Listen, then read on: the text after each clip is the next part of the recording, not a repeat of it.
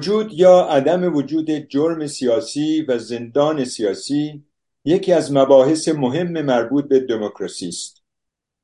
می‌دانیم یکی از مشخصه های دموکراسی وجود قانون اساسی سکولار دموکرات است که در سایه آن آزادی داشتن انواع باورهای سیاسی آزادی بیان و تبلیغ عقیده و نیز تشکیل حزب در راستای کسب نمایندگی از مردم برای اجرای برنامه های حزبی تضمین می شود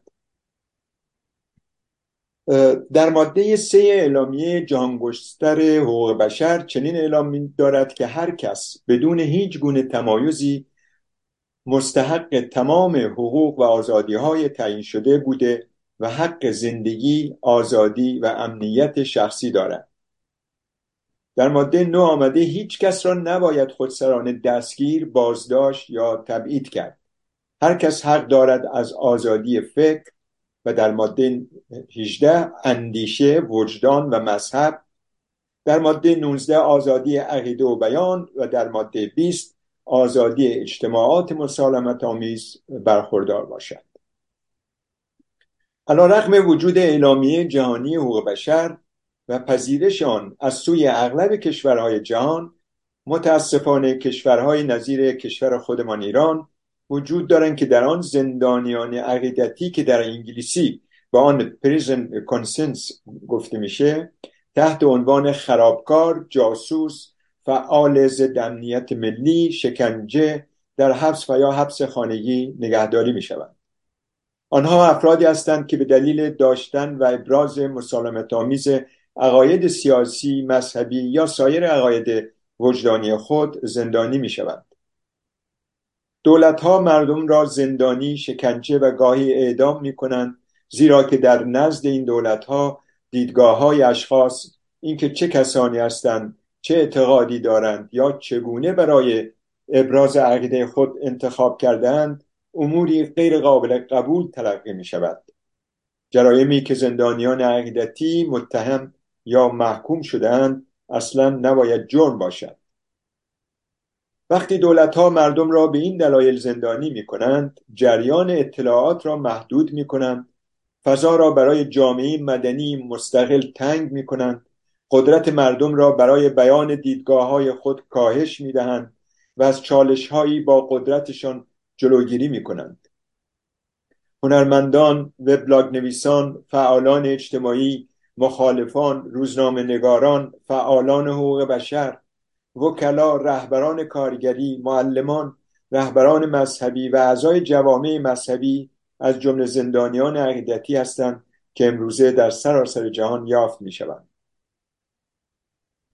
گفته می شود دو روز دیگر بیستم ماه ژوئن به عنوان روز جهانی حمایت از زندانیان سیاسی انتخاب شده البته توضیح اینجا به عرض کنم به خدمت شنوندگان و بینندگان تا اونجایی که من می‌دانم 20 ژوئن روز جهانی پناهندگان است که سازمان ملل به رسمیت شناخته. در بند 14 حقوق بشر حق پناهندگی برای گریز از شکنجه و آزار به ثبت رسیده. اینکه روز 20 ژوئن را جهانی جهان روز جهانی حمایت از زندانیان سیاسی در ایران اعلام کردن. آیا سازمان جهانی با توافق سازمان جهانی است و یا جامعه حقوق بشر در ایران و یا ارگانهای دیگر داخل ایران اعلام کردن؟ چیزی که خانم پوینده توضیح خواهند داد. از خانم پریسا پوینده مسئول کمیته ایرانی مبارزه برای آزادی زندانیان سیاسی که عضو کمیته مرکزی حزب کمونیست کارگری ایران هستند دعوت کرده ایم که جدا از مواضع سیاسی حزبیشان در مورد فعالیت ها و نقط نظرهای کمیته ایرانی مبارزه برای آزادی زندانیان سیاسی صحبت کنند.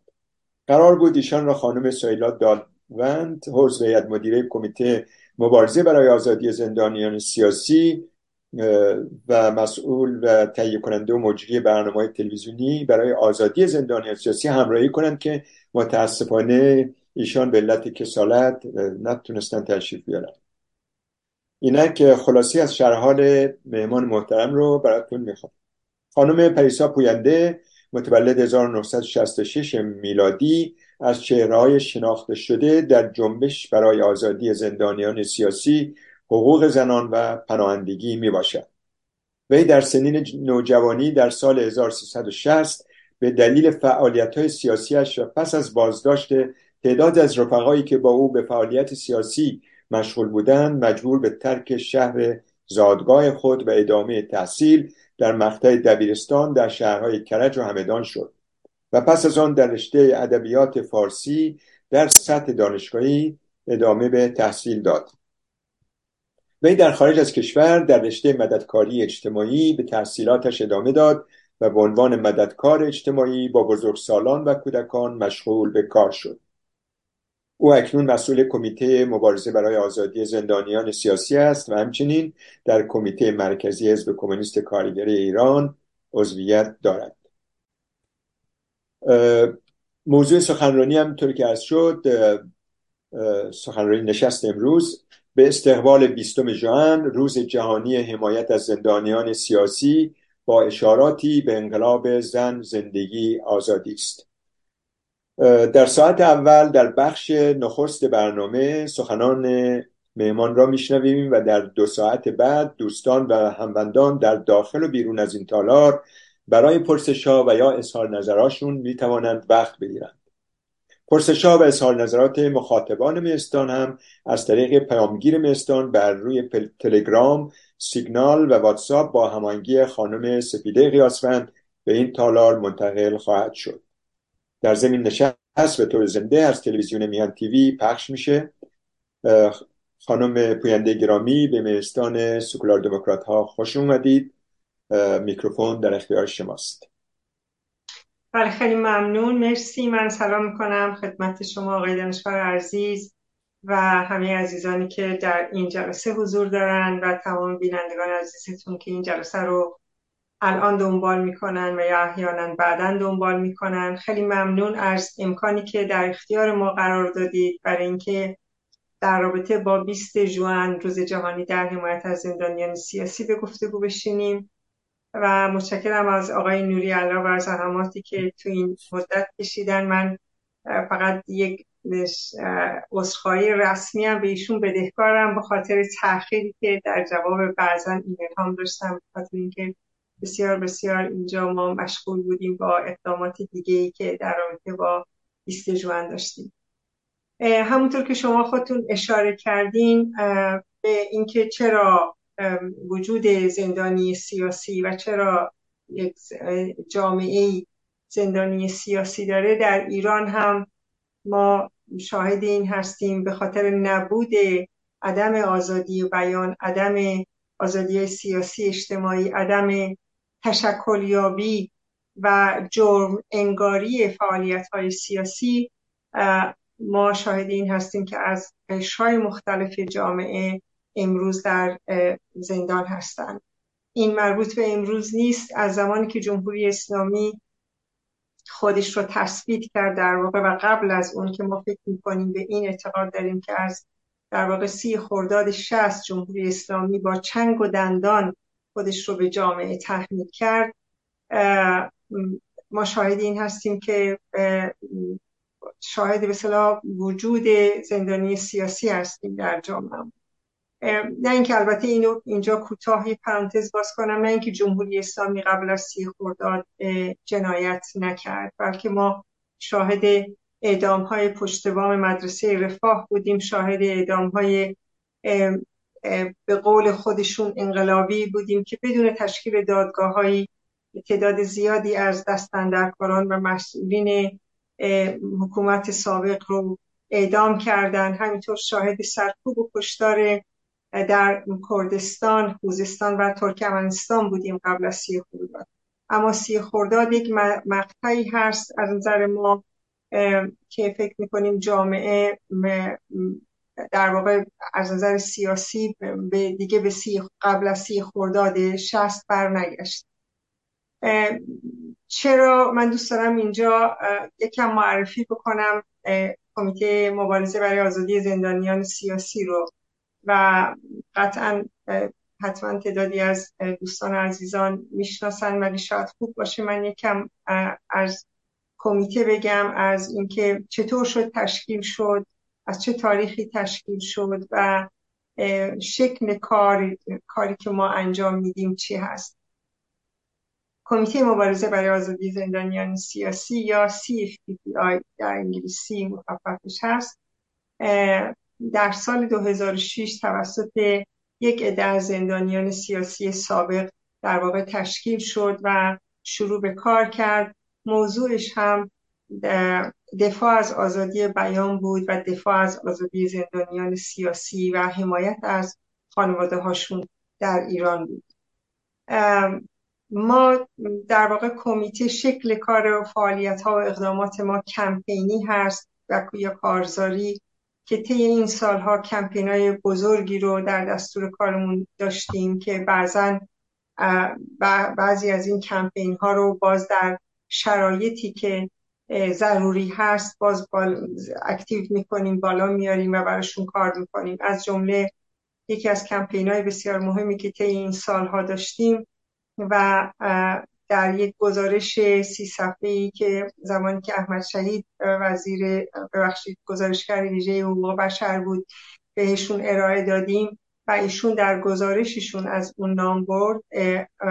کمپین کمپین زندانیان سیاسی بیمار بود که خود این کمپین رو در زمانهای مختلف وقتی که همه ما می‌دونیم که با زندانی سیاسی بیمار چطوری رفتار میشه عدم دارو و درمان عدم معالجات و رسیدگی های پزشکی ویژه باعث شده که طی این سالها عزیزان زیادی دچار بیماری های واقعا صعب العلاج بشن و یا جان خودشون رو از دست بدن. اینجا دوست دارم از محمد جراحی نام ببرم کسی که در زندان مبتلا به سرطان شد و زمانی که دیگه واقعا اینا می‌دونستن که دیگه نمیمونه و زنده نمیمونه آزادش کردن و پس از چند ماهی ایشون جان باخت.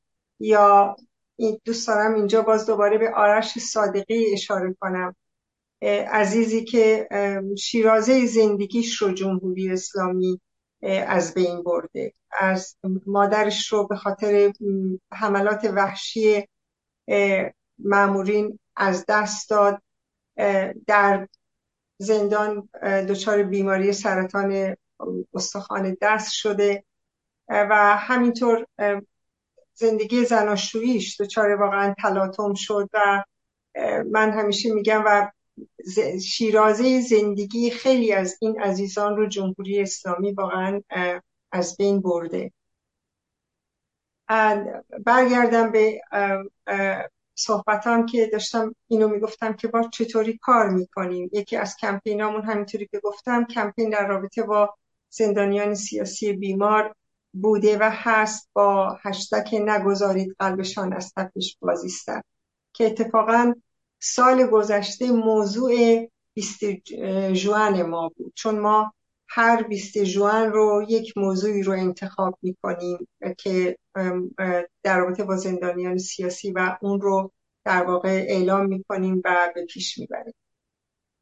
همینطور کارزار من صدای او هستم. یکی از کارزارهای بزرگ و عظیم ما بوده که امروزه خوشبختانه حالا می‌بینیم این, این رو از زبان خانواده های دادخواه از زبان خانواده های زندانیان سیاسی این رو میشنویم که با گفتن اینکه با اعلام اینکه صدای فلان زندانی باشیم یا صدای ما باشیم این این یکی از کارزارهای بسیار مهم ما بوده که صفحه فیسبوکیمون حتی به همین نام هست. و همینطور که گفتم کمپینا و کارزارهای متعددی رو توی این سالها در دستور کارمون قرار دادیم. در رابطه با موضوعات مختلف که هر ساله هست مثل روز جهانی زن هشت مارس روز جهانی کارگر روز جهانی کودک یک لیست داریم که بر اساس اون لیست و روزهای جهانی و مناسباتی که هست در واقع اقداماتی رو در دستور کارمون قرار میدیم و بعد فعالیت رو بر اساس اون موضوعی که کارزار براش اعلام می‌کنیم تعریف می‌کنیم. تیم های خودمون رو سازمان میدیم و میریم و براش کار می‌کنیم. یکی دیگه از کارهایی که ما طی این سالها تلاش کردیم که داشته باشیم از اقداماتمون و توش موفق باشیم روابط بین المللی ما هست. این روابط بین المللی از روابط با سازمان های غیر ایرانی که در رابطه با زندانیان سیاسی کار می‌کنن در مثل مادران میدان مایو گرفته تا تشکلهایی در آفریقای باز آفریقای جنوبی در اروپا. این یه بخشی از کارهای بین, بین المللیمون بوده. یه بخشی هم نامه نوشتن به دولت ها و مراجع بین المللی هست. یعنی ما همیشه تلاش کردیم که در ارتباط با موضوعات روز و اون چی که به مربوط به زندانیان سیاسی میشه و در این بقولی معروف توی این هیته میگنجه عکس عمل نشون بدیم و کار بکنیم. به طور مثال یک کنفرانسی بود فکر می‌کنم سال گذشته اگر اشتباه نکنم در رابطه با محیط زیست که ما یک نامه سرگشاده نوشتیم و گفتیم که چطور شما و یک قرار بود یک هیئتی از ایران از طرف حکومت اسلامی به این نشست بیاد. و ما اعتراض کردیم به اینکه چطور شما از نمایندگان حکومتی دعوت می‌کنید در که در این نشست باشند در حالی که ما امروز شاهد زندانی شدن فعالین محیط زیست هستیم که بسیار کارزار موفق یعنی کار اقدام بسیار موفقی بود و در می‌تونم بگم تقریبا تمامی میدیای فارسی و حتی بعضا در میدیای انگلیسی زبان منعکس شد. یکی از اقدامات خیلی خوبی که توی این دوره داشتیم اعتراض به انتخاب جمهوری اسلامی به عنوان عضوی از مقام کمیسیون زن در سازمان ملل بود. یعنی درست سال گذشته زمانی که جمهوری اسلامی به این انتخاب شد رأی آورد ما شروع به نامنگاری کردیم به تمام دولت ها و همینطور سازمان ملل و اعتراض کردیم به این خوشبختانه تعداد زیادی از نهادهای حقوق بشری دیگه هم به ما پیوستن و در واقع خودشون اقداماتی رو در دستور کارشون قرار دادن. و شاهد این بودیم در جایی که واقعا اگر یه روزی می‌گفتیم که جمهوری اسلامی رو می‌تونیم از مقام کمیسیون زنان در سازمان ملل خارج کنیم شاید کمتر کسی باور می‌کرد. حتی خود ما شاید واقعا باور نمی‌کردیم که بتونیم به این زودی موفق بشیم. اما به, به یمن انقلاب زن زندگی آزادی و وضعیت و شرایط سیاسی طوری شد که شاهد این بودیم که جمهوری اسلامی رو اخراج کردن از کمیسیون مقام زن. همینطور کمیسیون تحقیقی که الان تشکیل شده و تا سال دیگه اعلام کردن فرصت هست که مدارکی رو در اختیارشون بذارن ما سالها بود که با این موضوع مشغول بودیم. تا جایی که حتی از ایران خانواده ها با امضای اشخاص حقیقی و حقوقی بیانیه نوشتن و از سازمان ملل خواستار رسیدگی به جنایات جمهوری اسلامی در دهه شست و خود رسیدگی به خود مسئولیت هایی که رئیسی داشته و مثلا موضوع دادخواهیشون شدن که اینا به نظر من دستاوردهای بزرگی هست که من فکر می‌کنم به یمن انقلاب زن زندگی آزادی واقعا تونستیم به دست بیاریم. اما اگه برگردم به باز به کمیته و به موضوع 20 جوان باید بگم که ما 20 جوان رو درست یک سال بعد از به قتل رسیدن ندا آقا سلطان دختر جوانی که قتلش توسط جمهوری اسلامی چشمهای جهان رو به خودش خیره کرد.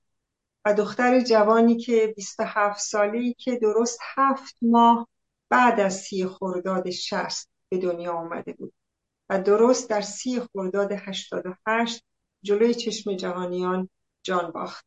به خاطر همین ما درست سال بعدش این روز رو یعنی سی خرداد برابر با 20 جوان رو به عنوان روز جهانی در حمایت از زندانیان سیاسی اعلام کردیم. همونطور که در اول صحبت هم گفتم خب سی خرداد شست رو روزی می‌دونیم که جمهوری اسلامی در واقع خودش رو تونست تثبیت بکنه خودش رو تونست به جامعه تحمیل بکنه.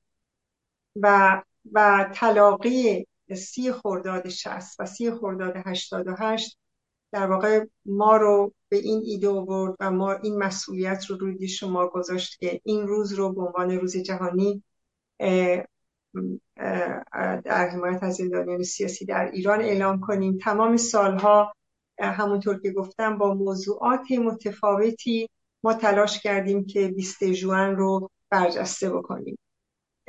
در سالهای اول بیشتر به خیابون اومدیم. تا اونجایی که عقل من یاری می‌کنه قد ببخشید ذهن من یاری می‌کنه در سال 2011 ما در پنجاه شهر بیرون اومدیم در اروپا و آمریکای شمالی. و بعد از یه دوره این ایده اومد که خب می‌تونیم در رابطه با 20 جوان و این روز به گفتگو بشیم.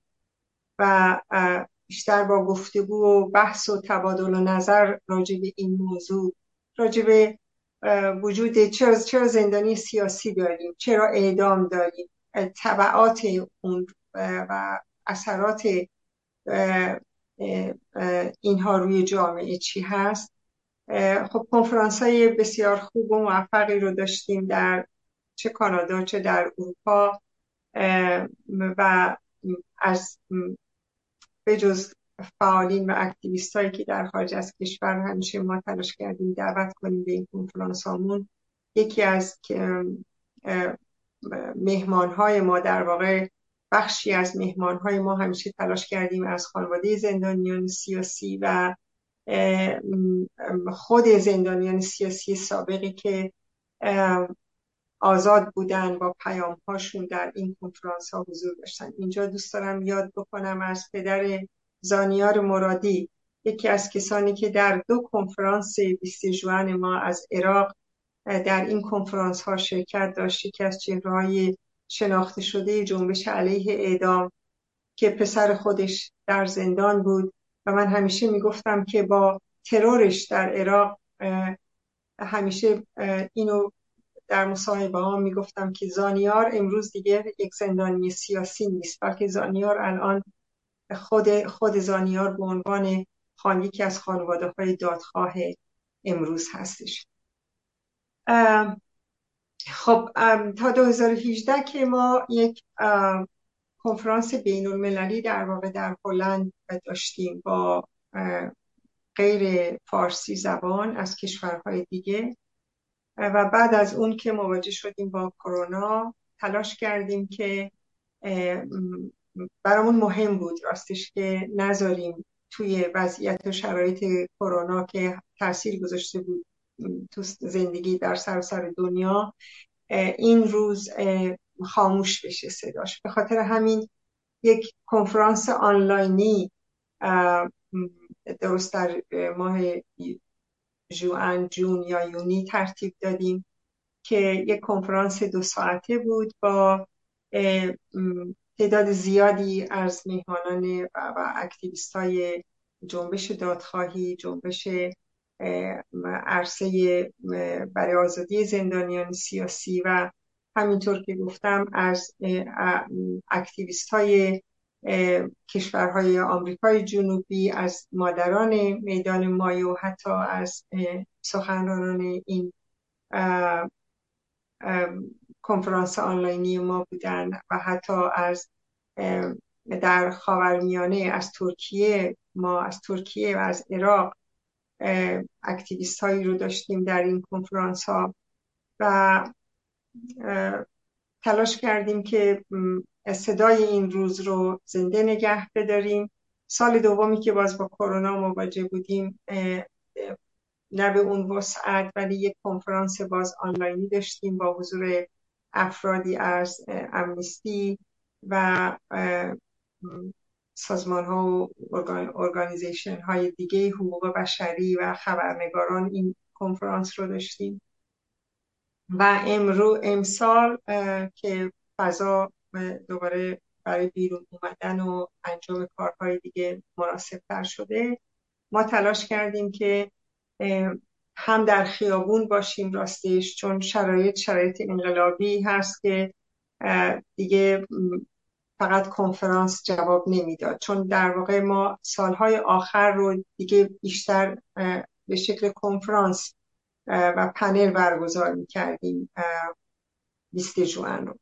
ولی امسال تصمیم گرفتیم خاطر شرایط ویژه‌ای که هست هر دو رو برگزار کنیم. کار بسیار آسونی اصلا نبود ولی تونستیم دیروز 17 جوان در دوازده شهر در اروپا و آمریکای شمالی بیرون بیایم و در 22 جوان در شهر لاهه هلند کنفرانسی رو هم ترتیب دادیم که در این کنفرانس چهره و شخصیت های از یعنی یکی از نمایندگان پارلمان اروپا رو داریم. یکی از نمایندگان سخنگوی امور خارجه و اروپای حزب لیبرال هلند رو داریم و غزاله شارمهد رو داریم دختر جمشید شارمهد خواهر پونه گرجی رو داریم. یکی از اکتیویست ها و پژوهشگرای حقوق و فعال حقوق زنان رو داریم. آقای رضا موریدی رو داریم از کانادا و خود شیوا محبوبی سخنگوی کمیته مبارزه برای آزادی زندانی سیاسی هم از سخنرانان این برنامه هستم. امیدوارم که کسی رو جان انداخته باشم که تلاش می‌کنیم بتونیم در دیالوگ با دولت هلند و پارلمان هلند و احزاب هلندی بمونیم. و مرتب در واقع update بکنیم اینها رو چون با می‌دونیم که اعتراضات خیابونی در ایران مقدار فروکش کرده. تحرکاتی رو داریم می‌بینیم که نگران کننده است و برای ما از همه چیز مهمتر جان و سلامت و امنیت زندانیان سیاسی هست که داریم تلاش می‌کنیم که در این دیالوگ بمونیم و نشون بدیم که وضعیت و شرایط سیاسی الان در ایران چطوره.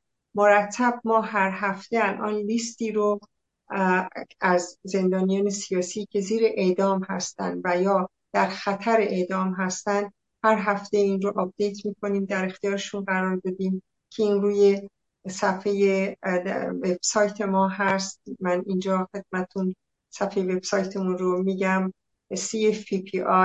cfppi.org وبسایت ما هست آدرس وبسایت ما هست که همه این چیزهایی که یعنی اقدامات ما فعالیت های ما و این لیستی که الان خدمتتون عرض کردم رو شما می‌تونین هر هفته در این وبسایت ببینین که اینجا وزارت امور خارجه به ما گفتن که وبسایت رو در اختیار سفارتشون در ایران قرار دادن و هر هفته اونها چک می‌کنن که چه کسانی آیا به این لیست اضافه شده و یا نشده که واقعا حالا نمی‌دونم چقدر خود این تاثیر داشته باشه چون در یکی از نشست هایی که من اینجا با وزیر امور خارجه داشتم واقعا چیزی که به نظر من هم یعنی در لحظه اول که شما میشنوی واقعا خندت می‌گیره ولی خیلی دردآوره که بعد از ملاقات هایی که بوده و در اینجا جریانات دیگه سیاسی فعالین با پارلمان و وزارت امور خارجه داشتن.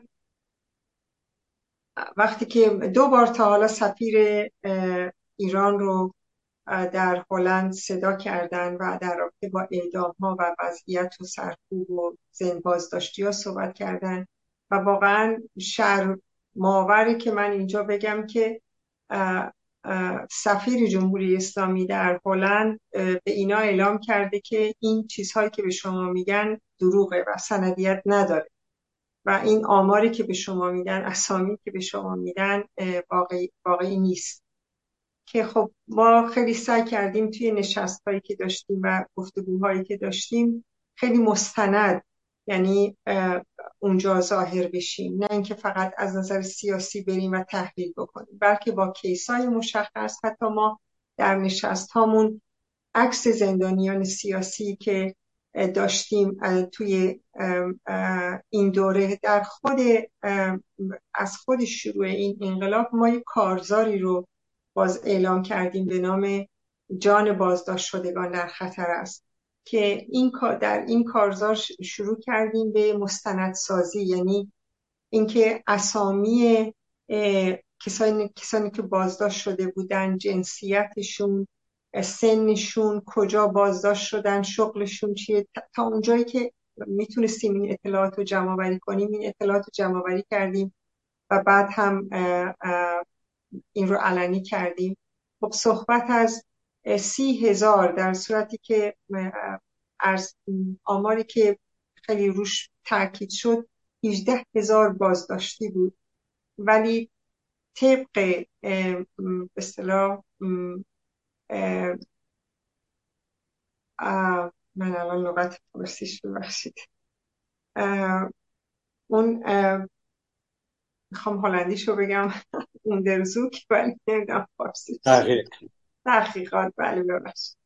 طبق تحقیقاتی که ما کردیم و ارتباطاتی که داشتیم واقعا نزدیک به سی هزار بازداشتی وجود داشت. به شکلی که شما همه ما شاهد این بودیم که در اوایل این انقلاب و این اعتراضات خیلی جابجایی هایی در زندان ها صورت گرفت و عده ای رو هم اینا مجبور شدن آزاد کنن. به دلیل اینی که دیگه جا نبود. در همون عفو نمایشی که برگزار کردن و بعدا با کمال بیشرمی همونایی که بهشون اف داده بودن دوباره احزارشون کردن فکر کنم همه شماها این رو شنیده باشین که یکی از زندانیان سیاسی این رو گفت گفت منو بیرون انداختن. منو از زندان در واقع بیرون انداختن. به دلیل اینی که واقعا اینقدر تراکم جمعیت در زندان ها بالا بود و زیاد بود که اینها دیگه علی با جست حقوق بشری ماها رو آزاد کرد. کسانی که میگم از جمله عالی مطلب زاده 25 روز بعد از اینی که ایشون آزاد شده بود دوباره احضارش کرد. و یا آرش صادقی رو که می‌دونیم گرفتن آزاد کردن الان پنج سال حکم دوباره بهش دادن. کسی که باید تحت مثلا درمان و پزشکی ویژه قرار داشته باشه. لیلا حسین زاده لیلا حسین زاده منع به صلاح تحمل کیفری رو داره. یعنی نامه این رو داره. از طرف خود همین کسانی که با اینا در واقع کار می‌کنن مسئولاشون پزشکا یا هر چیزی دیگه اما لیلا حسین زاده رو مرتب می‌گیرن و به خود لیلا حسین زاده پنج سال دوباره حکم دادن. و این شرایط و وضعیتی هست که باش روبرویم. از طرفی دوست دارم اینجا اینو بگم که جمهوری اسلامی در شرایطی که با یک انقلاب بزرگ و شکوهمند و واقعا آموزنده برای همه ماها که دنیا رو چشمای دنیا رو به خودش خیره کرده مواجه شده از طرفی هم چنگ و دندون نشون میده. بیشتر از هر وقت دیگه داره سرکوب می‌کنه. شاهد اعدام ها هستیم و از طرفی جامعه از اعتراض به نظر ما داره میجوشه. شاهد این هستیم که خانواده ها بر سر مزار عزیزانشون به جای عزاداری جشن تولد و یا عروسی برگزار می‌کنن. به دیدار همدیگه میرن. با وجود اینکه دستگیرشون می‌کنن تهدیدشون می‌کنن. اما یک ذره کوتاه نیومدن. مقابل زندان ها تجمع می‌کنن. و با وجود اینکه می‌دونن دستگیر میشن. ولی میرن ولی باز دوباره اونجا علیه اعدام ها خانواده که تعدادی از عزیزانشون زیر حکم اعدام بودن در اونجا تجمع می‌کنن. محمد قباد رو رو داشتیم که قرار بود اعدام میشه و خانوادهش مادرش فراخان داد و دیدیم که شبانه چطور مردم مقابل زندان ابین تجمع کردن و مثلا مانع شدن مانع اعدام شدن. الان حکم تغییر کرد ولی همین حالا دوباره خطراتی داره به گوش می‌رسه که نگران کننده است. در صورت می‌خوام بگم در کنار اینکه جمهوری اسلامی سرکوب می‌کنه و کشتار می‌کنه و اعدام می‌کنه جامعه از اعتراض میجوشه. شاهد اعتصاب صد هزار کارگر بودیم در هفته های گذشته و شاهد از همه باشکوفتر به نظر من شاهد یک همبستگی و اتحاد الان بین خانواده های دادخواه هستیم. الان یک نهادی به نام خانواده های دادخواه اعلام کرده و تشکیل شده که خود این نهاد هفته گذشته بود اشتباه نکنم بیانیه داد در حمایت از روز جهانی از زندانیان سیاسی و گفتن این روز روز صدای اعتراض ما و روز دادخواهی هست. همینطور شاهد این بودیم که خانواده های آبان اعلام کردن نهادی رو که تشکیل دادن برای دادخواهی. می‌خوام اینو بگم که جمهوری اسلامی هرچی تلاش می‌کنه که مردم رو بترسونه با روب یعنی جامعه رو با روب و وحشت روبرو بکنه جامعه به همون معنا قویتر واقعا و با شهامت بینظیری مقابل این ایستاده. شاهدیم که در میدیای اجتماعی با به عقب بر نمیگردیم قسم به خونه یاران ایستادیم تا پایان. شعار کف خیابونی هست که مردم امروز دارن میدن.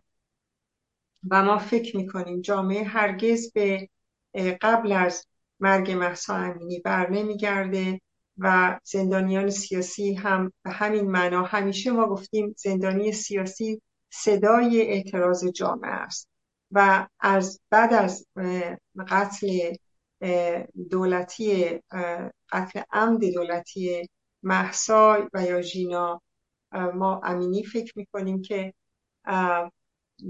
جامعه به عقب بر نمیگرده و زندانیان سیاسی باز در شکل دیگه و در قامت دیگه ای واقعا الان دارن حرف می‌زنن دارن صحبت می‌کنن دارن رو به جامعه ارز اندام می‌کنن.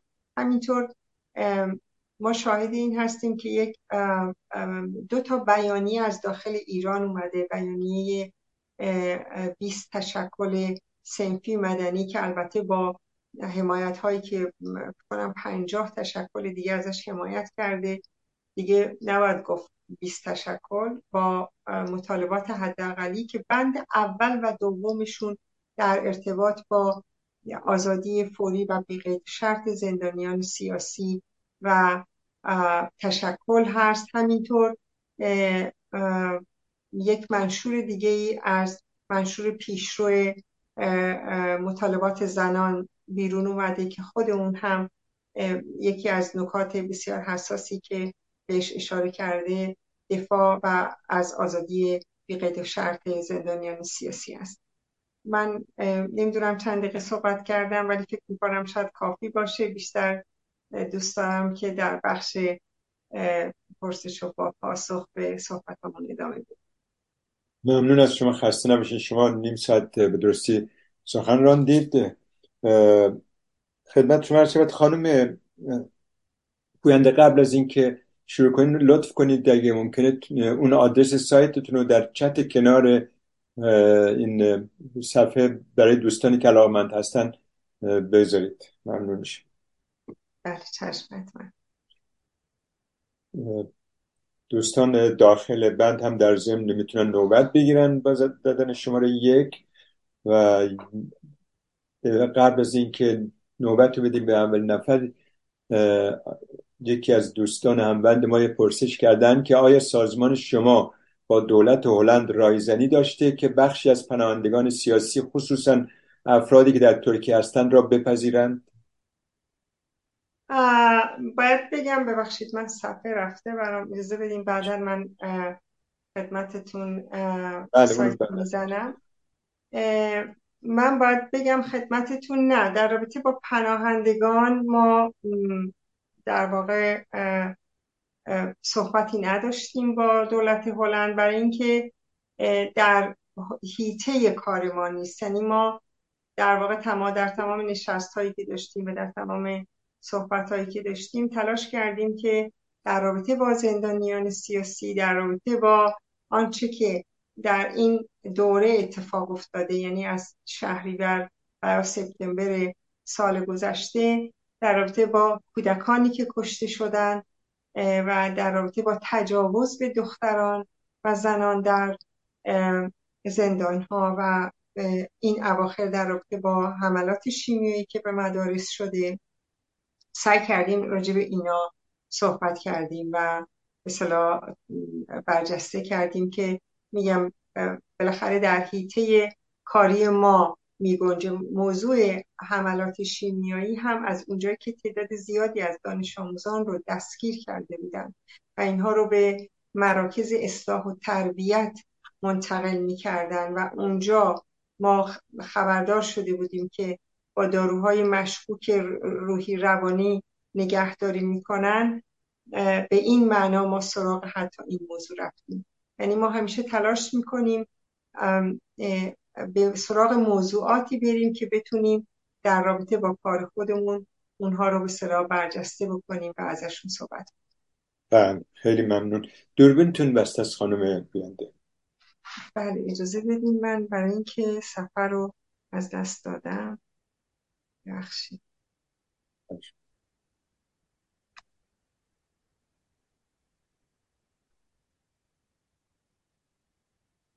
من با نوبت میدم به نفر اولی که در سالن وقت گرفته. بعد شما دوربینتون اگه لطف باز کنید به پاسخ. نفر اول آقای دانشور بفهم خیلی ممنون. درود میفتم به دوستان حاضر در نشست و مهمان گرامی. من برای که بحث رو بازش کنم یک یه توضیح کوتاهی میدم و بعدش هم چند سوال رو مطرح می‌کنم.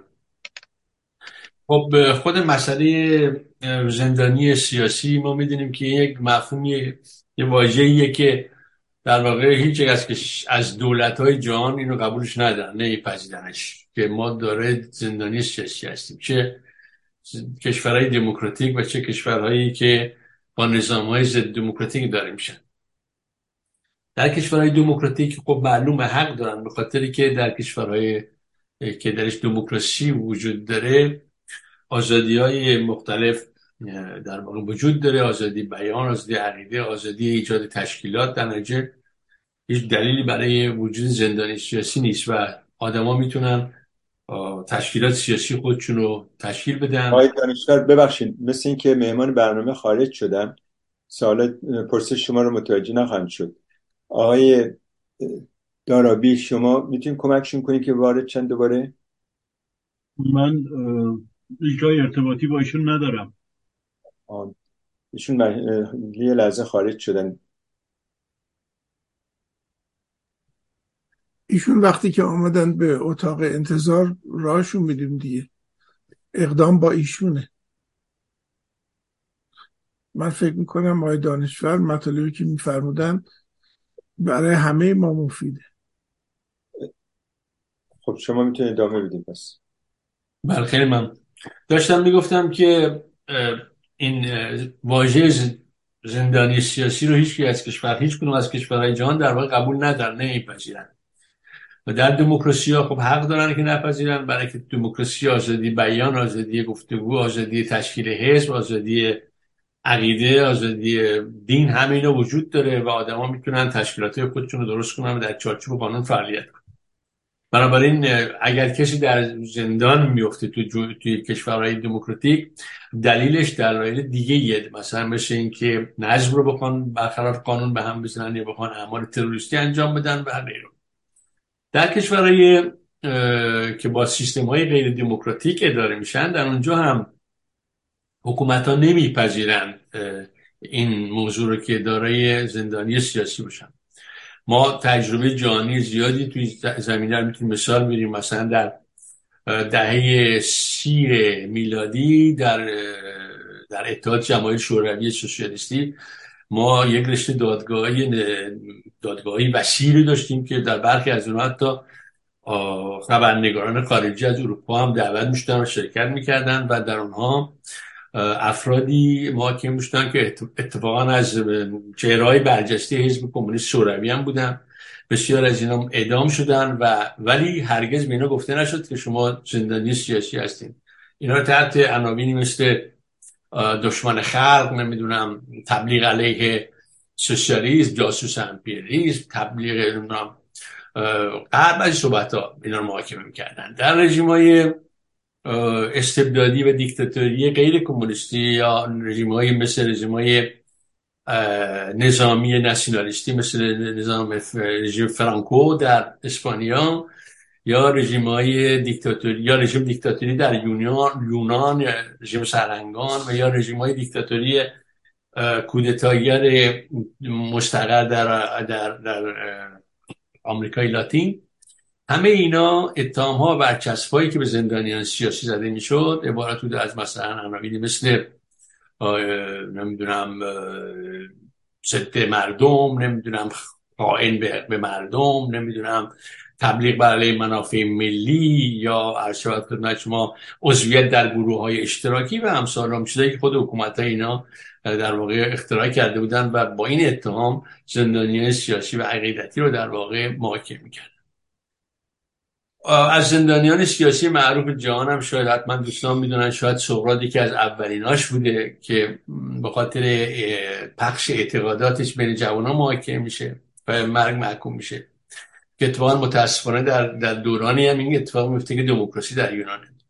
و در قرن 19 ماجرای دریفوس که حتما همه دوستان می‌دونن که باعث یک شکاف عظیم اجتماعی صفبندی بزرگ اجتماعی تو فرانسه شد که به افسر یهودی توی توپخانه ارتش فرانسه که متهم شد که منافع ملی رو زیر پا زیر پا گذاشته به این مفهوم که بسیاری از چیزای نظامی رو محرمان نظامی رو به سفارت آلمان داده که بعد دوستان می‌دونن لباد اون جریان معروف نامه نامه نویسنده معروف و بعد بقیه داستان. به حال این یک داستان خیلی قدیمیه مسئله زندانیان سیاسی. در مورد جمهوری اسلامی هم که دیگه با اوج خودش می‌رسه در واقع شاید قابل مقایسه با زندان های نازیاد در آلمان باشه زندانشون. خب زندان و زندان سیاسی یک مفهوم خیلی خاصی داره که خود این شاید یک موضوع بحث خیلی طولانی دانشگاهی در آینده در کشور ما میشه. و در واقع هیچ نهادی در جمهوری اسلامی به اندازه زندان در واقع بازگو کننده خصلت دموکراتیک و ضد انسانی و ماهیت این رژیم نیست. وقتی ما میگیم یک رژیم در ایران رژیم توتالیتر فاشیستی برقراره بهترین جایی که این ویژگی ها رو نمایش به نمایش در میاره زندانه. خوشبختانه تا حالا افرادی که زندان های جمهوری رو در واقع به سر بردن درش و موفق شدن آزاد بشن و کشته نشدن خب زحمات زیادی کشتن و اجزای این در واقع و آنات این زندانی بودنشون رو توضیح دادن و از این مجموعه آرا باید یه بررسی همه جانبی در آینده در کشور ما صورت بگیره و بشریت متمدن ارائه بده که مفهوم زندان سیاسی در ایران چیست؟ در یک حکومت ایدولوژیک سیاسی توی حاکم بر خب از این حرفا که بگذاریم حالا من چند تاش این, مقدمه رو گفتم که در واقع بحث و دامه هم بزنم دوستان دیگه هم قطعا وارد بحث بشن. ولی یاره دو سه تا سوالم برام شومد بعد از شنیدن فرمایشات خانم گوینده یکی اینکه آیا این تشکیلاتی که شما فعالیتاشون آموردین و فعالیت های بسیار خوبی هم هست هیچ کسی نمی‌تونه مخالفت کنه باش این تشکیلات شما آیا زیر مجموعی از, از تشکیلات حزبی شماست و یا نه؟ منظورم اینه که آیا از خط مشی عمومی حزبی شما پیروی می‌کنه و یا نه؟ یک تشکیلات مستقله. خاطر که اینو به این دلیل پرسم که به طور کلی سنت در اعضاب چپ و کمونیست ایران همیشه این بوده. با خصوص این سنت رو حزب توده بنیانگذاری کرد توی کشور ما. که تشکیلات های بظاهر دموکراتیک ایجاد می‌کرد برای که از پایه اجتماعی که توی تشکیلات وجود می آمد و حمایت مردمی که ایران این تشکیلات به ظاهر دموکراتیک داشتن به نفع اهداف حزبی خودش استفاده کنه. این فی نفسه کار بدی نیست ولی اشکال بزرگش در جامعه ما همیشه این بوده که خب حزب توده یا احزاب کمونیستی دیگر همیشه رقبا و حریفای دیگه حاضر دارن تو صحنه. و اینا بازی رو همیشه به هم می‌زنن و به هم خوردن بازی دموکراسی توی جامعه باعث یأس و ناامیدی بسیاری از مردم نسبت تشکیلات دموکراتیک. اینو به این دلیل سوال سوال دوم من اینه که شما تو صحبتاتون چند بار از انقلاب زن زندگی آزادی نام بردین. و تأثیراتی که این انقلاب در حرکت و عمل و, و کارهای شما داشته. من می‌خواستم بپرسم که تأثیر این بزرگ این, این جنبش بزرگ به طور عملی در فعالیت شما چی بوده که مثلا قبل از اون جنبش های دیگه هم تو ایران بودن حتما جنبش های مبارزاتی از سال مثلا سی خرداد شش که جمهوری اسلامی بقول شما اومد در واقع چنگ های خود چنگ خود رو جامعه گستران هیچ وقت تو جامعه سکوت مرگ نبوده. همواره مبارزات کمابیش وجود داشته چه از طرف زنان چه از طرف گروه دیگه اجتماعی. ولی چه چیزی این موضوع زن زندگی آزادی رو متمایز می‌کنه با جنبش های قبل از که شما چون ازش نام بردید و تاثیرش در کار شما اسم بردید. و بالاخره آخرین سوال من اینه که شرط عضویت در تشکیلات شما همین تشکیلات برای مبارزه برای چیزای زندانیان سیاسی ایران شرط عضویت در این تشکیلات شما چیست؟ و خیلی متشکرم که این فرصت مدد شد مرسی. بفهمید خانم اکوین بله خیلی ممنون. مرسی. ببخشید من فقط کوتاه بیرون افتادم و از دست دادم صحبت های آقای دانشور عزیز رو. اما در مورد سوالات یکی این که شما پرسیدید که آیا این کمیته یک کمیته ای هست که اونجا که اگر من درست متوجه شده باشم آیا در واقع سوال شما این هستش که این کمیته یک کمیته حزبی هست و یا کمیته ای هست که سیاست های حزب کمونیست کارگری رو دنبال می‌کنه یا نه؟ ما خیلی با این سوال مواجه شدیم راستش. حالا این سوال رو چه از طیف راست گرایشات راست چه از طیف گرایشات چپ حتی از ما می‌پرسن و ما همیشه توضیحمون تو تمام این سالها این بوده که بعضا توی جلساتی بودیم که می‌خوام اینطوری شاید بهتر باشه جواب بدم که فعالین و اکتیویست های این کمیته حضور داشتن. خود من همیشه تو این جلسات گفتم که این کمیته یک کمیته غیر ایدئولوژیک هست. برای اینکه ما فکر می‌کنیم دفاع از آزادی زندانیان سیاسی و جنبش دادخواهی رو شما نمی‌تونید ایدئولوژیکش کنید و مختص به یک گرایشش بکنید. اگه این کار رو بکنید این اشتباه محضه. و این به حتی اون معنی این مبارزه ای که ما داریم تعریف می‌کنیم رو دیگه از دست خواهد داد.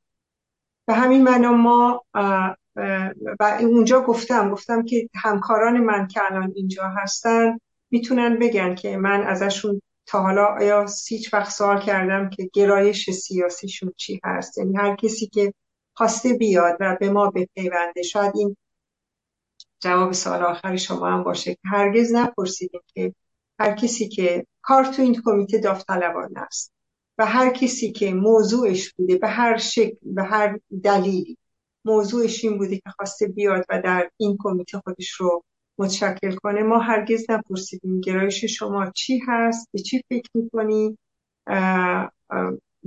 و به چه گرایش سیاسی داره. این هیچ وقت مشغله فکری کسانی که در این کمیته دارن سیاست هایی رو به پیش می‌برن نه.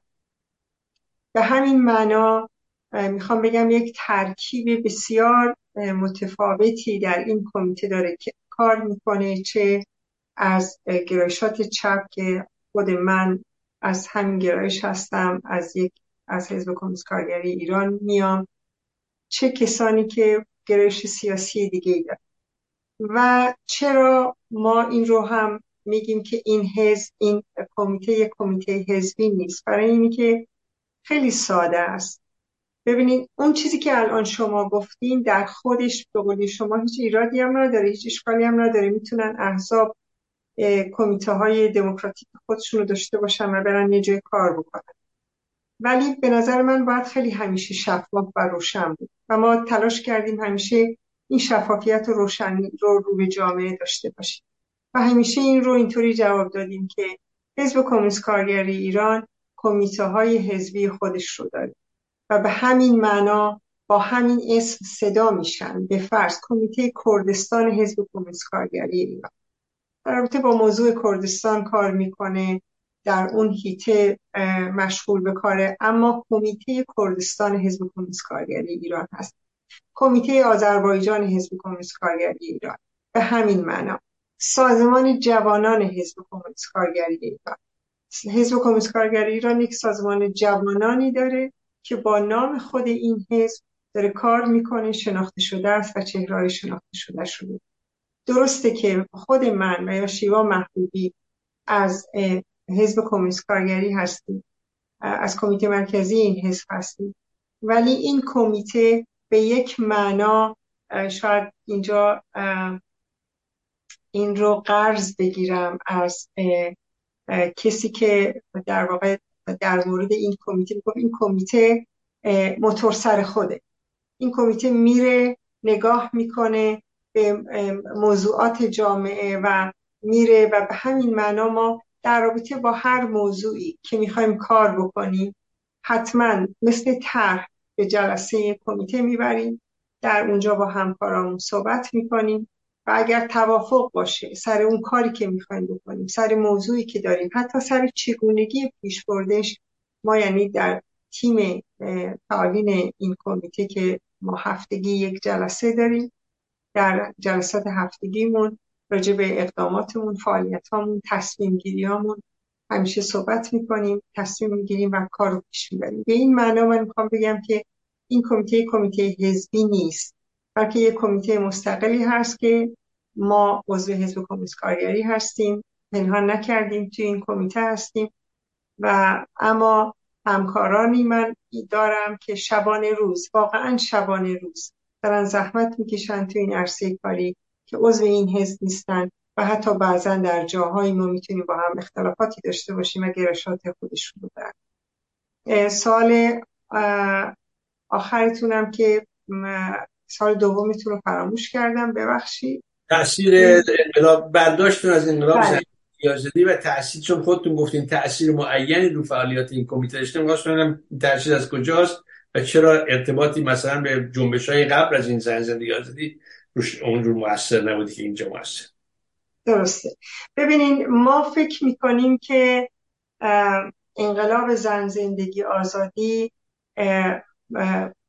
به قطر رسیدن محسا امینی به صلاح سمبل این انقلاب بود. یعنی کلید استارت این انقلاب بود. حالا چرا اهمیت داره از نظر ما؟ برای اینکه نیمی از اون جامعه میلیون ها نفر طی این چهار دهه حکومت جمهوری اسلامی حقوقشون پایمال شده جنس دوم شناخته شدن و تحت ستم مضاعف بودن. و جامعه همیشه روی این حساس. همیشه قبلها ما فکر می‌کردیم که حتما موضوع زنان یکی از موضوعات مهم اساسی و پایه‌ای هست. من هیچ وقت یادم نمیره در همین بلند ما مقابل پارلمان خیلی سال پیش رفتیم و هجاب سوزان را انداختیم و از طرف خیلی ها مورد حمله قرار گرفتیم و به ما گفتن که حالا هجاب موضوع اصلی اون جامعه نیست. این یه چیز خورده برجوازیه و شما الان داریم برجستش می‌کنید در صورتی که موزل و مشکل اساسی اون جامعه نیست. و ما همیشه گفتیم ستمی که بر زنان میره یکی از موضوعات اصلی اون جامعه است. جمهوری اسلامی بدون هجاب ممکن نیست. و و نیمی از اون جامعه داره چهارده هست داره سرکوب میشه. به همین معنا شعار زن زندگی آزادی به نظر من به همین معنا جهانی شد و یک تاثیر دیگه روی یعنی شما حالا می‌بینید از سلبریتی ها از اتحادیه ها از هر جای گوشه دنیا راجع به انقلاب زن زندگی آزادی حرف می‌زنن. همین دیروز که من خدمتون گفتم آمستردام بودیم یه آقای اونجا اومده بود و ژاپنی بود. و جالب اینجا بود که من وقتی نامه همین 20 جوان امسال رو در اختیارش قرار دادم و باش صحبت می‌کردم بعد یه خانمی اون برتر ایستاده بود. گفتم که نمی‌دونم شما چقدر اطلاعات دارید در رابطه با ایران و شرایط سیاسی الان ایران. اون خانم به من جواب داد که به انگلیسی که everybody همه کسی می‌دونه الان و اطلاع داره از شرایط سیاسی ایران. می‌خوام بگم این به یمن این انقلابه. به دلیل مضمون به دلیل اینکه با قتل محسا شروع شد. و قتل محسا قبلا هم این اتفاق افتاده بود. در کردستان ما شاهد قتلای ناموسی زیادی بودیم. یا قبلا می‌خوام بگم در یه سطحی دیگه این اتفاق افتاده بود. ولی قتل محسا امینی در واقع کلیدواژه ستمی بود که چهار دهه هست بر زنان اون جامعه رفته و به این معنا دنیا بهش عکس عمل نشون داد و من فکر می‌کنم به همین معنا تونست واقعا قدم های بسیار بزرگی برداره. زنان رو ما در صف اول این انقلاب داشتیم و بعد دیدیم که بالاخره در در خود زندان ها اینا چه فجایعی رو واقعا از آتش زدن زندان اوین تا از نصار و اتفاقای دیگه که افتاده بود برای زندانیان سیاسی. تجاوز به بازداشت شدگان زنان بازداشت شده. تلاش کردن که این انقلاب رو خاموش کنن ولی خوشبختانه تا حالا موفق نشدن. و ما فکر می‌کنیم از این زاویه از زاویه موضوع زنان این مهم بود و مثل یک رنسانس بود. من فکر می‌کنم توی در تاریخ که نه تنها در خاورمیانه من فکر می‌کنم روی جهان تاثیر خودش رو داره. فکر کنم سوال آخرتون برم جواب داده باشم که شرط عضویت در این کمیته واقعا من فقط میگم قلب هر کسی که برای زندانیان سیاسی و خانواده هاشون میتپه جاش تو این کمیته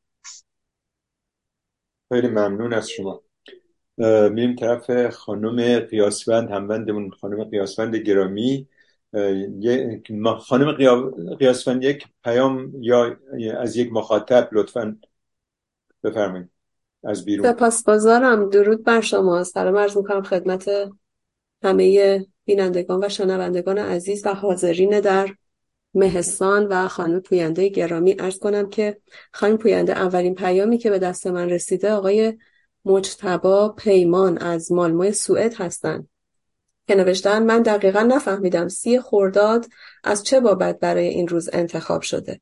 با توجه به با توجه به عضویت خانم پوینده در حزب کمونیست کارگری و اینکه سی خورداد روزی است که برای مجاهدین مهم است ارتباط ها را درک نمی کنم ممکن است در این مورد توضیح دهید؟ سپاسگزارم مرسی. بفرمایید. بله مرسی. این سوال رو هم خیلی از ما می‌کنن که چرا سی خورداد سی خورداد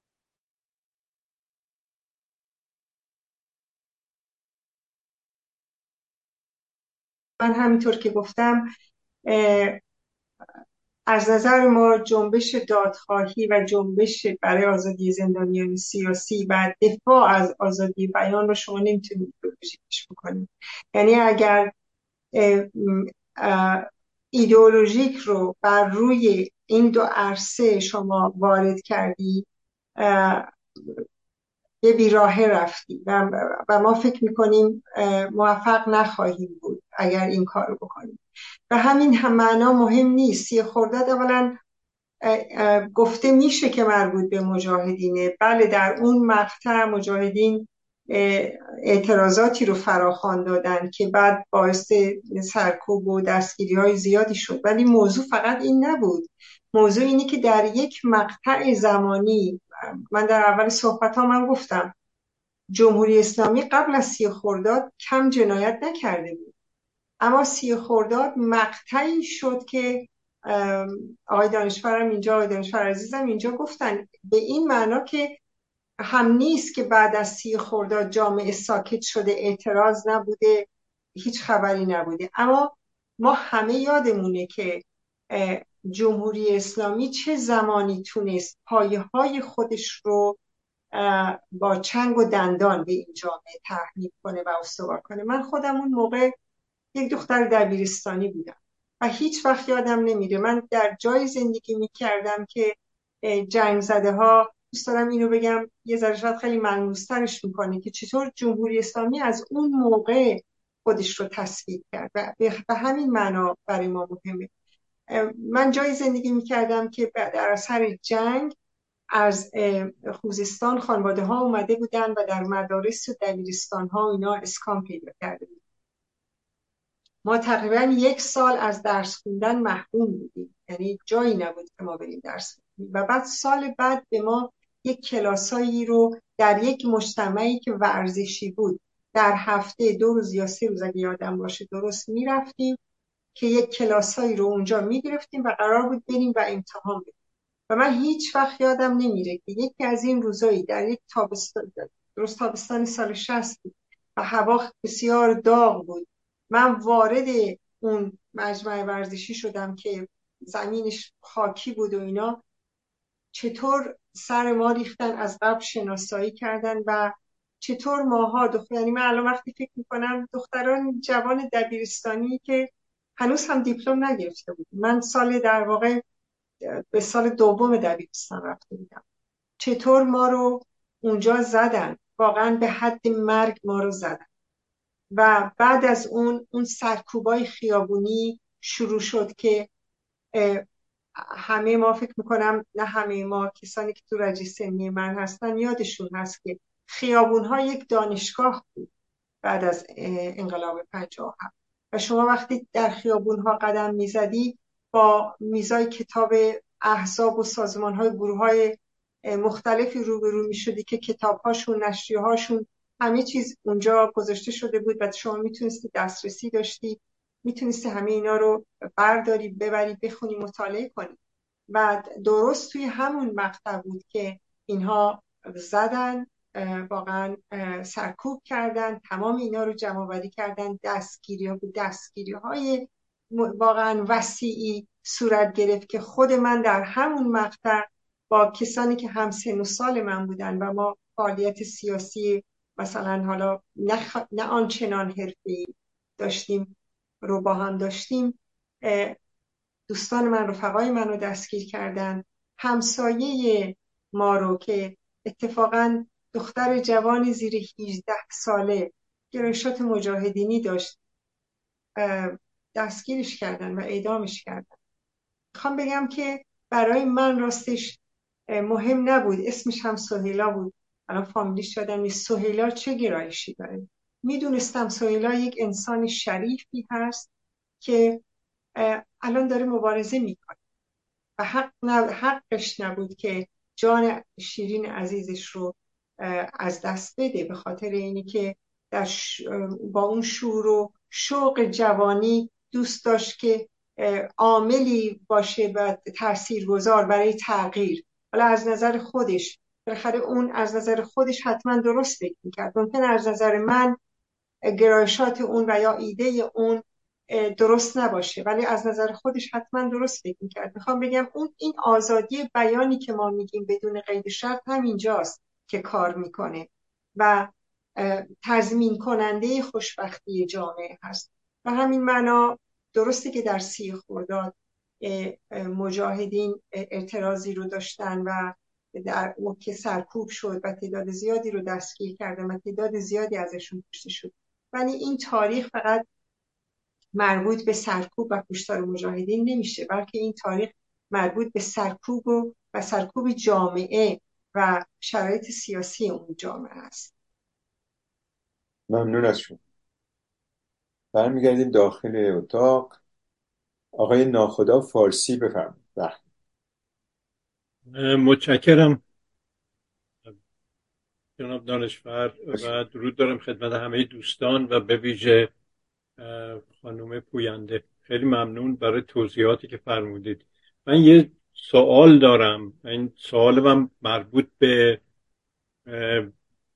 تعویز زندانیان سیاسی یا سیاسی یا همین اخیرا این اسدالله چی بود در دولت بلژیک با یک زندانی در ایران به نام اولویه واندس کاستیل.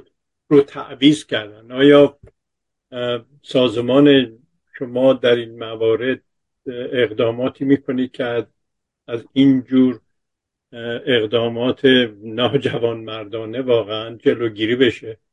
اینکه همه الان یه نکته رو یکی از دوستان بر من فرستاده بود خوندم از علیرضا زاکانی شهردار تهران که از افرادگرایان که هممون ما می‌دونیم هست رو دعوت کردن در یک اجلاسی در شهر بروکسل. بیاد و این چیز البته این شهرداره میشه بگی از نظر مقام زیاد در رده بالایی نیست. ولی آیا این مرتبط هست اون تعویز زندانیان؟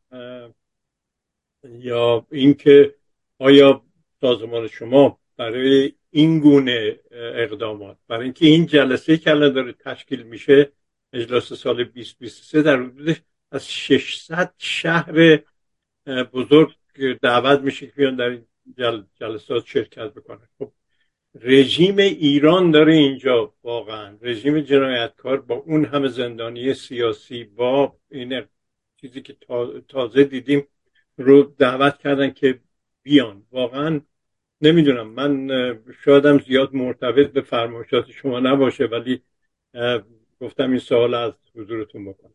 از من تمام. مرسی. بفهم بله خیلی ممنون. مرسی. خیلی سوال مهمی هست این.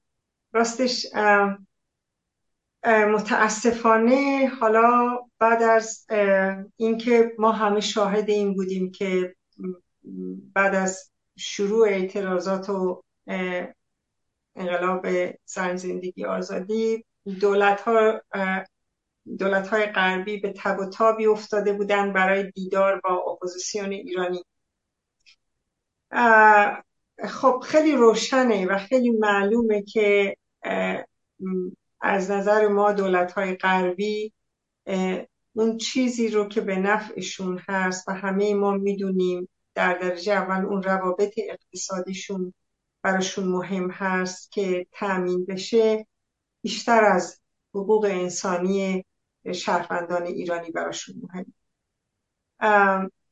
و ما متاسفانه شاهد این هستیم که بعد از اون همه اعتراضاتی که در زمان که داشت پارلمان بلژیک رأی می‌داد برای آزادی اسدالله اسدی خب خود ما یکی از نهادهایی بودیم که چه در اعتراضات در شرکت کردیم در بلژیک فراخوان دادیم رو براش و چه نامه های مختلفی که نوشتیم در این رابطه و اعتراض کردیم. از طوفان های تویتری که گذاشتیم در همون روزهایی که در پارلمان بلژیک داشت راجع به این موضوع حرف زده می‌شد ما تلاش کردیم تمام نمایندگان احزاب مختلف رو در بلژیک پیدا بکنیم مثلا آیدی یوزرشون رو و با خیلی کوتاه با تکست های کوتاهی از نامه‌ای که نوشته بودیم و اعتراض کرده بودیم بتونیم در طوفان تویتری که مرتب هم ادامه داشت در تویتر شرکت کنیم. خب خوشبختانه در اثر اعتراضات بسیار وسیعی که شد خب دولت بلژیک دست نگه داشت. من فکر می‌کنم اون هم واقعا به یمن این انقلاب زن زندگی آزادی بود. و الان مشاهده می‌کنیم که به دلیل اینی که یه مقدار اعتراضات در خیابان فروکش کرده به دلیل یک سری تحرکات دیگه اپوزیسیون در خارج از کشور اینها دوباره ما شاهد تحرکاتی هستیم که واقعا ناراحت کننده است و بعضا من میشنوم که یه عده‌ای که ناامید میشن یعنی ناامید شدن. از اینی که خب یعنی چی؟ الان ما این همه کشته دادیم این همه جوانای ما به چشمشون شلیک شد. هفتاد و شیش کودک ما روی موضوع کودکان خود آی کار کردیم. یه گزارش بیرون بردیم هفتاد شیش کودک. که واقعا اگر یکی از این کودکان من همیشه میگم شاید درست نباشه گفتن این ولی یک کودک در یکی از دولت هایی که الان به فرض در سر کار هستند در همین اروپا و یا آمریکا کشته می‌شد توسط حکومت چه اتفاقی میافتاد در سراسر جهان؟ ولی در ایران 76 کودک کشته میشه. ما به ملاقات میریم. بهشون میگیم این انقلاب رو به رسمیت بشناسید نمی‌کنن. بهشون میگیم سپاه رو در لیست تروریستی بذارین. نمی‌کنن. در نشستی که خود من با وزیر امور خارجه اینجا داشتم گفتم شما چه اتفاق دیگه بعد از گزارشی کوتاهی که اونجا دادم از کشتن کودکان از تجاوز به زنان زندانی گفتم چه اتفاق دیگه باید بیفته که شما جمهوری اسلامی رو مثل آفریقای جنوبی بایکات کنید. خب واقعا حداقل از عکس عملی که نشون میدن اون موقع بعد آدم واقعا فکر می‌کنه واقعا همین همین هست که دارن میگن یا بالاخره یه سیاست دیگه هم پشت این حرفاست در کنار این ابراز همدردی که بله ما شما رو می‌فهمیم و حرف شما هم درسته حرف شما قابل فهمه ولی ما باید قدم به قدم یعنی جوابی که به ما میدن اینه. قدم به قدم باید جلو بریم. و این قدم به قدم الان تبدیل شده به چیزایی که الان خود شما ازش نام بردین. و ما تلاش می‌کنیم راستش به همین معنا این کنفرانس 20 جوان امسال رو در خود هلند سازمان دادیم و تلاش کردیم که از پارلمان و پارلمان اروپا از کلا احساب هلندی داشته باشیم در این پارلمان که این فشار رو روی دولت هلند و دولت های اروپایی نگه بداریم برای اینکه بهشون بگیم و صدای مردم ایران باشیم صدای اون انقلاب باشیم صدای زندانیان سیاسی و خانواده هاشون باشیم و بگیم اون اعتراضات خاموش نشده و ما نماینده اون مردم هستیم در امیدوارم به کمک همه عزیزانی که دارن فعالیت می‌کنن در این عرصه در خارج از کشور واقعا بتونیم قدم های مثبت و موثری برداریم مرسی. بسیار متشکرم. ممنون از شما. داخل بند داخل بند. آقای حسین عرب بفرم بله ببخشید من چون فکر کردم اول از بیرون شما سوال می‌کنید میکروفون بسته بود. با سلام خدمت دوستانی که تو اتاق زوم هستن مخاطبین و همینطور از خانم پوینده که زحمت کشیدن و تشریف بردن. خانم پوینده من شما توضیحاتی دادید انعکاس وضعیت زندانیان سیاسی رو در خارج از کشور. من سوالم اینه که ما می‌دونیم که یه زندانی سیاسی وقتی تو ایران می‌گیرن واقعا بیپناهه. اصلا بازجوی این اول بهش میگه ها. یعنی وقتی شما رو می‌برن اونجا میگه نگاه کن. تو این دنیا من همه همه تصمیم برای تو می‌گیرم. تو هیچ پناهی نداری. هیچ کس هم وضعیت خبردار نمیشه که چه اتفاقی اینجا برات میفته یعنی واقعا زندانی کاملا بی پناه اونجا. چون وکیل که شوخیه ما می‌دونیم. خانوادهشون هم بی پناهه یعنی اون خانواده ای که این مردشه می‌گیرن نوناورشه اونم بی پناهه من می‌خوام ببینم شما در رابطه با داخل چه می‌تونید کمکی بکنید به این زندانیا به این همین مشکلاتی که دارن؟ اینا مشکلات مالی دارن روانی دارن نمی‌دونم اجتماعی دارن. یعنی مشکلات خود خود شما خیلی دقیق تر اینا رو می‌دونید که مشکلات این خانواده و خود زندانی ها چیه. شما در این ارتباط چه کاری می‌تونید انجام بدید و یا انجام دادید که اینا رو اگه بفرمایید چون می‌دونید این اعلام این کارایی که انجام شده بقیه رو که هنوز نرفتن زندان چیز می‌کنه. به این نتیجه میرسونه.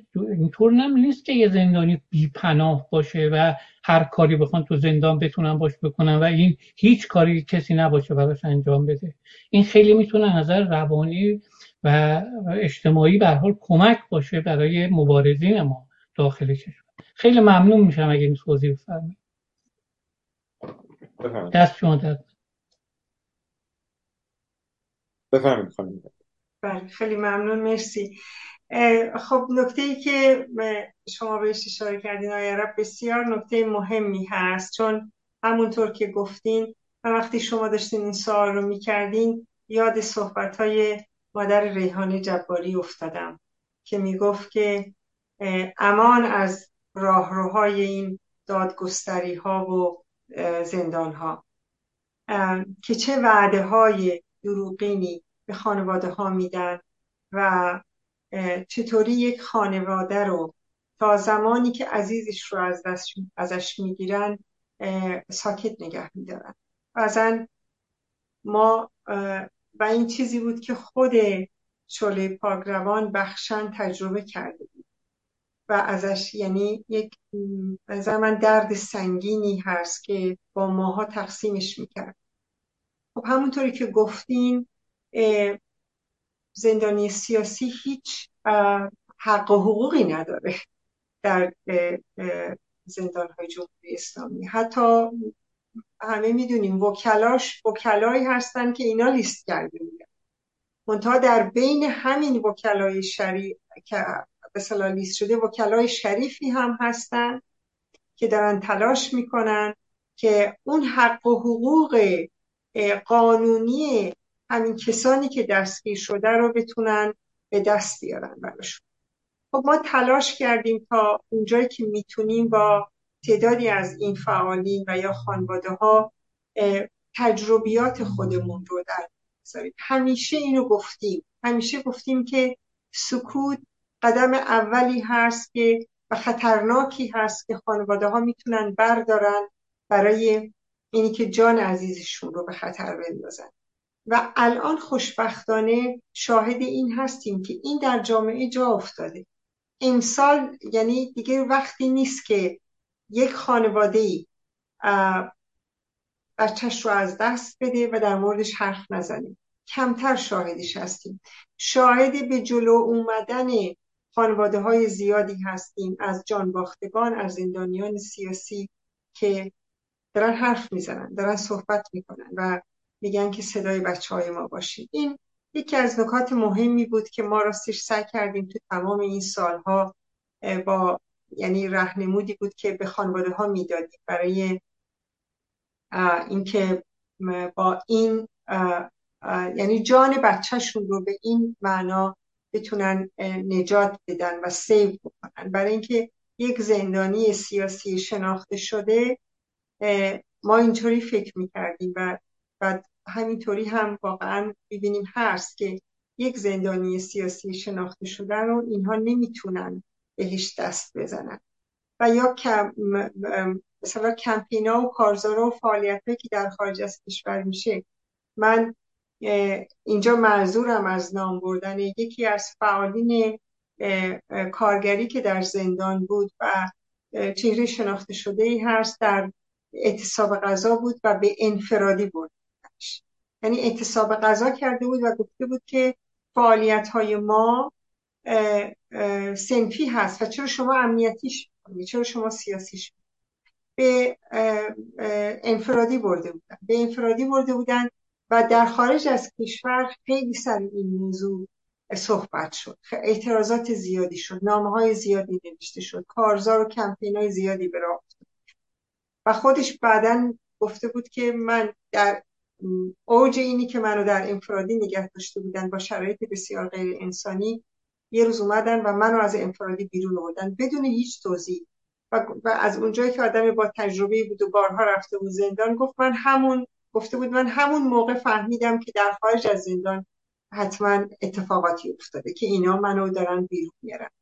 در نتیجه ما بیشتر تونستیم با راهکارهایی که و تجربه یعنی در اثر تجربیاتی که به دست آوردیم با راهکارهایی که به خانواده ها میدیم تلاش بکنیم که جون زندانیان سیاسی رو مثلا سیو بکنیم امن بکنیم. در ارتباط با کارهایی در زمینه های حقوقی و یا اجتماعی زندگی اجتماعی. متاسفانه خیلی دستمون باز نیست ولی باز هم تونستیم یعنی تلاش کردیم بتونیم قدم هایی رو هم تو این زمینه برداریم که امیدوارم با همکاری بیشتر بتونیم قدم های موثری رو برداریم. مرسی از شما. خانم پوینده اخیرا خیلی هم رواج داره پیدا می‌کنه. بعضی از زندانیان رو آزاد می‌کنن و بعد از یکی دو روز اینا میمیرن. این یکی پرسش من بود در این زمینه چون جون زندانیان آزاد شدم در خطر در حقیقت. چه اونایی که جانشون از دست من چه اونایی که دوباره در خطر بازداشت مجدد هستن. این یک پرسش پرسش دیگه من داشتم اینکه آمار دقیقی از تعداد زندانیان سیاسی های وجود داره. بفرمایید. بله مرسی. این نکته که بهش اشاره کردین یکی از نکته خیلی مهمی هست و یکی از ببخشید میگم سیاست های کثیف جمهوری اسلامیه که الان مرتب داره در موردش صحبت میشه. ببینین از سالها پیش جمهوری اسلامی یک روشی رو یک سیاستی رو اتخاذ کرد که ما در واقع اسمش رو گذاشتیم ادام خاموش و یکیش عدم دارو و درمان بود. برای زندانی سیاسی. و به این معنا برای اینکه دیگه نمی‌تونست مثل سابق دست به اعدام زندانی سیاسی بزنه از این ابزار استفاده می‌کرد و ما شاید شاهد صلاح حذف فیزیکی زندانیان سیاسی بودیم با این سیاست. و یکی دیگه از سیاست هایی که توی این دوره های گذشته داشته بردن و یا انتقال زندانی سیاسی به مثلا مراکز درمانی هست. ما الان اسمش یادم نیست که مادرشون از دراویش بودن و بسیار بسیار زمانی که بستری بود پیامای متعددی به بیرون داد. از اینی که چطور داروهای روحی روانی بهش میدن و چطور اصلا به یک آدمی تبدیل شده که هیچ اختیاری رو در زندگی روزانه خودش نداره. از بس که در اثر مصرف این داروها. خب این به صلاح سیاستی که چندین سال از قبل از کرونا جمهوری اسلامی به به پیش گرفته برای حذف زندانیان سیاسی. در این انقلاب هم همین اتفاق افتاده. ما شاهد این هستیم که زندانیانی آزاد میشن و بعد از یک مدت جونشون رو دست میدن. و گویا ظاهرا معلوم نیست چرا. منتها من فکر کنم هم برای جامعه و به خاطر همین افشاگری هایی که شده چه از طرف خود زندانی چه از طرف خانواده زندانی به طور مشخص از طرف خود زندانی که گفتن که داروهایی رو روزانه به ما می‌دادن که ما اصلا نمی‌دونستیم این داروها چی هست. همین حالا هم دارن ازش صحبت می‌کنن. و دانش آموزانمون بچه های زیر 18 سالی که توی این اعتراضات گرفتن اونها رو هم به همین معنا نگهداری می‌کردن. این, این یکی از سیاست های کثیف جمهوری اسلامی که ما متاسفانه شاهدش هستیم. عزیزانی از زندان بیرون میان و, و حتی خودکشی می‌کنن. یعنی در اثر فشار مصرف این داروها و بعد قطع این داروها از نظر روحی روانی به هم میریزن و حالا اینا اسمشون رو می‌ذارن خودکشی که تاثیر همون است. و سال دومتون رو هم باز یادم آمار آماری از تعداد بله. ببینید در این اعتراضات و انقلاب گفتم که طبق تحقیقاتی که ما کردیم حتی از سی هزار نفر از ایران مثلا صحبت که می‌شد از آمار سی هزار نفر صحبت می‌شد. چون خیلی از خانواده ها هم حرف نزدن متاسفانه. یعنی اگر شما گزارش هایی که و تجمعاتی که خانواده ها در مقابل زندان ها داشتن دنبال کردیم می‌دیدیم که یک هر روزه یک جمعیت وسیع مقابل زندان ها حضور داشتن برای اینکه ببینن بچهشون کجاست. حتی نمی‌دونستن که بچهشون کجا دستگیر شده و کجا هست. و تهدیدهای خود جمهوری اسلامی باعث می‌شد که خیلی حرف نزنن. از جمله که از اقوام خود من که بازداشت شده بود خانوادهش در ایران نتونستن یعنی شاید ترجیح ندادن حرف بزنن و یکی از برادرش که در پولند زندگی می‌کرد در مورد برادرش که بازداشت شده بود حرف زده بود با شیش نفر یک شبه در تهران دستگیرش کرده بود. به همین معنا خیلی ما نتونستیم این آمار رو ثبت کنیم. یعنی مثل مستند کنیم که چه تعداد ولی الان جمهوری اسلامی با اون عفو نمایشی که به خاطر اینکه غرب رو تحت تاثیر قرار بده میگم به اجرا در آورد و بعد دوباره همه رو داره صدا می‌کنه و دوباره الان دوست دارم اینجا از راهله راهمی پور نام ببرم که وسیقه گزارش رو کسی که به خاطر راهله راهمی پور خواهر حسین راهمی پور هست که در دهه شست اعدام شد. بچه‌ای که در همسرش در زندان متولد شد یعنی به دنیا آورد از اون بچه آثاری نیست وجود نداره. اصلا چیزی به اینا حتی به عنوان یک بچه که کشته شده. انکار می‌کنن اصلا اون بچه به دنیا آمد و راهله راهمی پور کسی بود که تمام این سالها دادخواه برادرش و بچه برادرش با وجود بیماری های مختلفی که طی این سالها بهش دچار شده بارها دستگیر شد ولی به دلیل بیماریهایی که داره الان بیرونه. زیر حکم 6 سال زندانه. و الان وسیقه گزارش رو بدون اینی که قبلا بهش اعلام کرده باشن تحت فشار قرار دادن که اگر که وسیقش رو آزاد نکنه ملکش رو به فروش می‌ذارن. این این این وضعیت و شرایطی هست. منظورم از تحرکات جمهوری اسلامیه که می‌خوام بگم که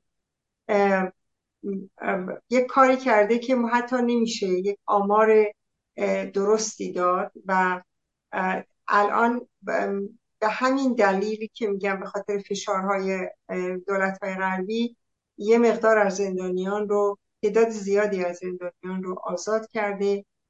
تعدادی از زندانیان رو بدون هیچ توضیحی جابجا کرده. چه سیاستی الان پشت این هست؟ بالاخره تحلیل ما اینه که به خاطر روابطش با غرب یا ممکنه بخواد بعدا بیشتر از الان که داره جست حقوق بشری می‌گیره جست حقوق بشری بگیره. شما می‌دونین سالهاست گزارشگر حقوق گزارشگر ویژه حقوق بشر اجازه رفتن به ایران رو نداره. معلوم نیست ممکنه تو این وضعیت و شرایط بخواد زندان ها رو خالی بکنه و بعد به اینا بگه که بیاین. و الان دارن میگن ما زندانی سیاسی نداریم. و بعد به اینا بگه که ما زندانی سیاسی نداریم. می‌تونه همه این سیاست ها پشتش باشه. فقط چیزی که من می‌دونم با این عفی که دادن تعداد زیادی از زندانیان سیاسی رو آزاد کرد. مرسی. خانم قیاسفند مخاطبی از بیرون لطفا. سپاسگزارم. آقای محسن حقیقت جو از سوئد نوشتن آیا در مورد گرفتن حمایت از سازمان های سیاسی اپوزیسیون و به خصوص شاهزاده رضا پهلوی اقدام شده است و یا پیوند با حزب کمونیست کارگری مانع این نوع همدلی ها شده است؟ خیلی ممنون. بفرمایید. مرسی. خیلی ممنون خانم قیاسفند با زحمتی که می‌کشین راستش ما به طور مشخص برای کاری که می‌کنیم سراغ اشخاص نرفتیم سراغ احزاب میریم. چرا؟ توی این مدت به فرض برای همین 20 جوان نامه ای نوشتیم که در اون نامه به انقلاب زن زندگی اشاره کردیم و به خواسته هایی که توی این نامه هست. و این رو از سازمان ها تشکلات و اشخاصی خواستیم که این نامه رو به فرض امضا کنند منتها از تشکلات و سازمان ها در واقع به این شکل کار کردیم. هستن اشخاص حقیقی و حقوقی که در دنیای سیاست امروز پایگاهی دارن حرفی برای زدن دارن و دارن فعالیت هایی می‌کنن اینکه ما سراغشون نمیریم نه به عنوان اینی که آیا قبولشون داریم یا نداریم؟ و رفتی هم به اینکه من قبلا هم گفتم من از حزب کمونیست کارگری ایران هستم یا نیستم نداره واقعا. برای اینکه سیاست کار ما یه, یه،, یه شکل شاید اینطوری بگم یه ذره تصویری بهتری بدم از شکل کاری که ما داریم می‌کنیم. ما در واقع شکل کاری ما این شکلی مثل امنیستی هست. یعنی در رابطه با حقوق بشر و حقوق انسانی کار می‌کنیم. یه جایی ممکنه برای یه کمپینی مثل میگم همین امسال که ما یه, یه در واقع یه ایده بود که فکر کردیم خب چرا این کار رو نکنیم که اتفاقا من خدمت آقای نوری الله هم عرض کرده بودم که چرا نه چرا دیگران و اونم جالب اینجاست من اینو دوست دارم اینجا بگم که من با سازمان های غیر ایرانی کار می‌کنم. که من نامه رو براشون فرستادم و اونا به من گفتن که خب این خیلی نامی خوبی هست و ما دوست داریم از این حمایت کنیم. و اتفاقا درست همون موقع یعنی بعد از شنیدن اونا حرف اونا بود و امضای اونا بود که بعد من گفتم خب سازمان های غیر ایرانی دارن از این نامه حمایت می‌کنن. یعنی در واقع دارن از 20 جوان حمایت می‌کنن چون نامه معرفی 20 جوان و و, و کلا وضعیت شرایط ایران بود. خب چرا نریم سراغ سازمان ها و احسابی که من البته این رو بگم که بیشتر در هلند این کار رو کردیم و رفتیم سراغ کسانی که در هلند بودن. امیدوارم الان اینجا آقای عباسی دانشور و حسن دانشورم هستن. اگر درست میگم اسمشون رو بتونن من نامه رو خدمتتون بفرستم بتونید امضا کنین. چون برای ما خیلی مهمه همونطوری که گفتم. ما تلاش کردیم. انتقادات زیادی به ما میشه که چون حالا اگر من چپ هستم باید حتما از زندانیانی که داره گرایش چپ هستن دفاع کنم. غیر از اون ما رو به رسمیت نمی‌شناسن و ما هم مصمم ایستادیم و گفتیم که دفاع از آزادی بیان بدون قید شرط. به این معنا از هر زندانی سیاسی فرق نمی‌کنه تفکرش چی هست ما دفاع می‌کنیم. همینطوری که گفتم یکی از مهمانای کنفرانس 22 ژوئن ما در لاهه غزاله شارمهد است. دختر جمشید شارمهد ممنون از شما. مرسی. بله برگردیم داخل سالن. آقای علی و حسین نجات بفرمایید. من با درود به همه دوستان و با درود به خانم پوینده و با تشکر از ایشون. من خیلی خوشحالم از اینکه واقعا بالاخره حزب کمونیست کارگری در این مورد پیشتاز شده برای جا انداختن جهانی الان این روز به عنوان روز زندانیان سیاسی مثل همه فعالیت هاشون که بسیار بیشتر از سازمان های که خیلی تشکیلات خیلی بیشتر و امکانات بسیار خیلی بیشتر از اینها دارند. ولی در این عرصه ها تو این سالها دیدیم حزب کمونیست کارگری بیشتر از خود همون صاحب‌الله و خیلی از سازمان های اپوزیسیون فعالتر بودن. در این زمینه من خیلی ظالم برام چون من سی سال در سازمان مجاهدین تو دستگاه بخش سیاسی و انتشارات و تبلیغاتش بودم. طی این سالها که حداقل یعنی سال پیش تا الان همیشه از در زواهل دهلی شست روز سی خرداد رو 20 جوان رو به عنوان روز زندانیان سیاسی. یا اصلا ایران هم نبود فقط روز زندانیان سیاسی به عنوان می نوشتن و آغاز سرآغاز مبارزه مسلحانه و سالگرد تأسیس شورای ملی مقاومت. سه تا موضوع عنوان سالگرد اعلام می‌کردن که هر سال طی این سالیان گرد همایی داشتن تجمع داشتن. ولی تو این سالها هیچ تلاشی برای جهانی کردن این نشده منم در همین روزم که دیدم پوستر رو عنوان سخنرانی شما رو به عنوان روز جهانی تعجب کردم چون خود مجاهدین هم اصلا هیچ وقت روز جهانی اعلام یعنی نگفتم باید هم فعالیت می‌کردن. من خواستم میگم اولا سوالم اینه که آیا واقعا مثلا در این راستا فعالیت شده موفق شده به عنوان شناخته بشه به عنوان روز جهانی زندانیان سیاسی؟ من چون انگلیسی زدم هم چیزی چنین چیزی نیست. فقط روز جهانی 17 می هست روز جهانی حمایت از سپورت از زندانیان سیاسی روس، روسیه سفید بلاروس هست. حتی عربیش هم زدم چنین چیزی نیست. به عنوان روز جهانی. اگر فعالیت بشه و واقعا به عنوان شناخته بشه چون بالاخره باید دنیا شناخته بشه یا سازمان ملل تصویب کنه یا از کشوران دیگه همچین بشناسن به عنوان روز جهانی زندان سیاسی. یا کلمه ایران هم نیست. به دقیقه اینه که حتما باید ایران باشه چون سی خورداد مربوط به زندان سیاسی ایرانه. روز جهانی زندانیان سیاسی ایران که همه حمایت بکنن. چون این متاسفانه این روز واقعا حساب بکنیم در این راستا هم فعالیت هاتون خیلی خوبه که آمارهای دقیق در آورده بشه که هزاران چقدر آمار بسیار چند صدها برابر زندانیان سیاسی سالهای اخیر اون موقع زندانی شدن. صدها برابر اعدام هایی که الان هست اون موقع اعدام شدن. تجاوزها و شکنزه ها بارها صدها برابر بیشتر از اون. ولی متاسفانه از اون موقع و بعدها سالها انعکاسی که واقعا از این نوع زندان ها و این تا این حد با این کمیت زندان و شکنزه و اعدام جا داشت در دنیا منعکس بشه و تاثیر بذاره در روابط دنیا با این رژیم چنین نشد. و علتش هم خود سازمان مجاهدین بود صاحب اصلی که این را به شکل یک زنج داخلی بین یک گروه با حزب حزب حاکم با یک گروه مجاهدین خلق در خاطر ترورها و انفجارها تحت شعا قرار گرفتن و الا شکنزه ها و تجاوزهایی که همین چند روز پیش این حسین مرتضوی رئیس زندان اوین تو کلاب صحبت کرد.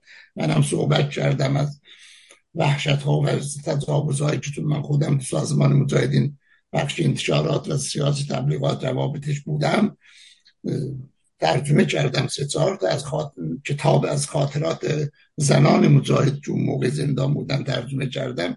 وحشتناک واقعا ها چی به خودشون خیلی سخت زن به خودش تجاوزش بگه ولی صحنه هایی که واقعا از تجاوز به زنان سالهای شست تعریف می‌کردن تکان دهنده است که دنیا نشناخته متاسفانه اینا رو به خاطر وضعیتی که سازمان مجاهدین ایجاد کرد.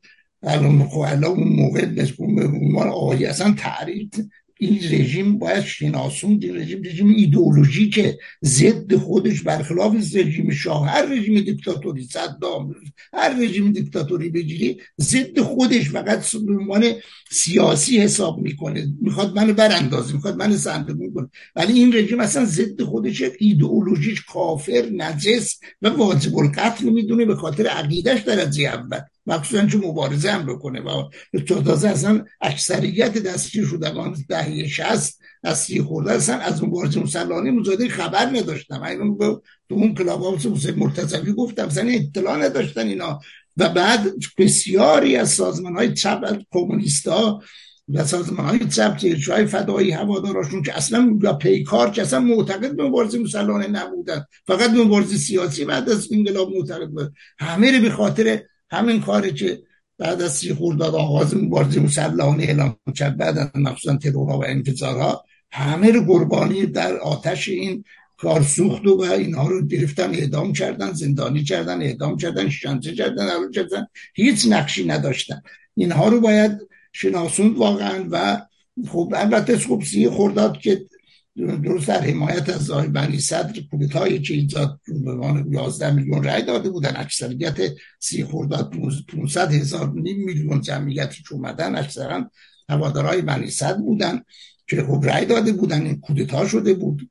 و جنگ جنگ سیاسی بود فقط هیچ گونه بازی مسلحانی نشده بود. تا اون موقع هم همش جنگ سیاسی بود. از اول انقلاب اصلا اینا شروع کردن با دستگیری هواداران پادشاه اصلا سیاسی بود. شاهیان کار هویدا بود یا مثلا دیگر وزیر بهداریش مثلا یا وزیر آموزش پرورش اعدام کردن. وزیر بهداریش ابزبت کردن. که حتی با اشتباه بزرگی که مجاهدین باید چپ کردن از حمایت از همین زندانیان سیاسی اون موقع کردن حتی اعتراض می‌کردن که چرا وزیر بهداری رو اعدام نکرد. با اونجا زن هیچ کار کشتن و سلاح چیزی جرم عادی نداشتن. همش فقط به خاطر سیاسی بود. از اول بنیانگذاری این رژیم اصلا زندانی سیاسی وجود داشته تا الان. به جرم بهانه قرار دادن چند تا سلاح و اینا در حالی که اکثرا چنین چیزی نبوده.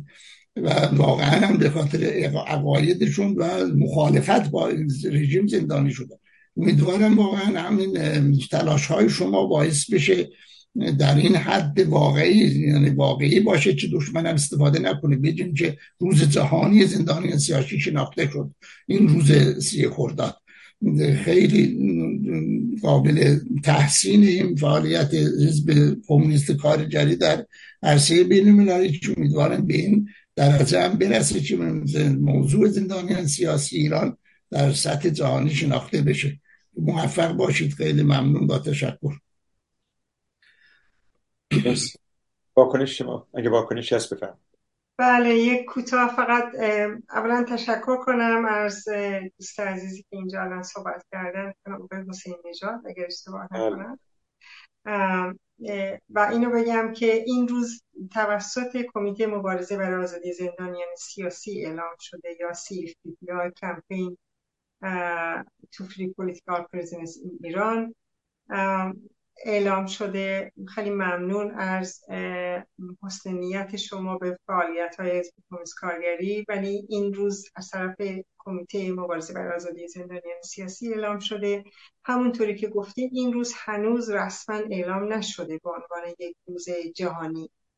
و من اینجا باز می‌خوام واقعا تشکر کنم از آقای نوری الله از مهستان سکولار دموکرات ها که این فرصت رو در اختیار ما گذاشتید که در مورد این روز چگونگیش و اقداماتی که کردیم صحبت کنیم.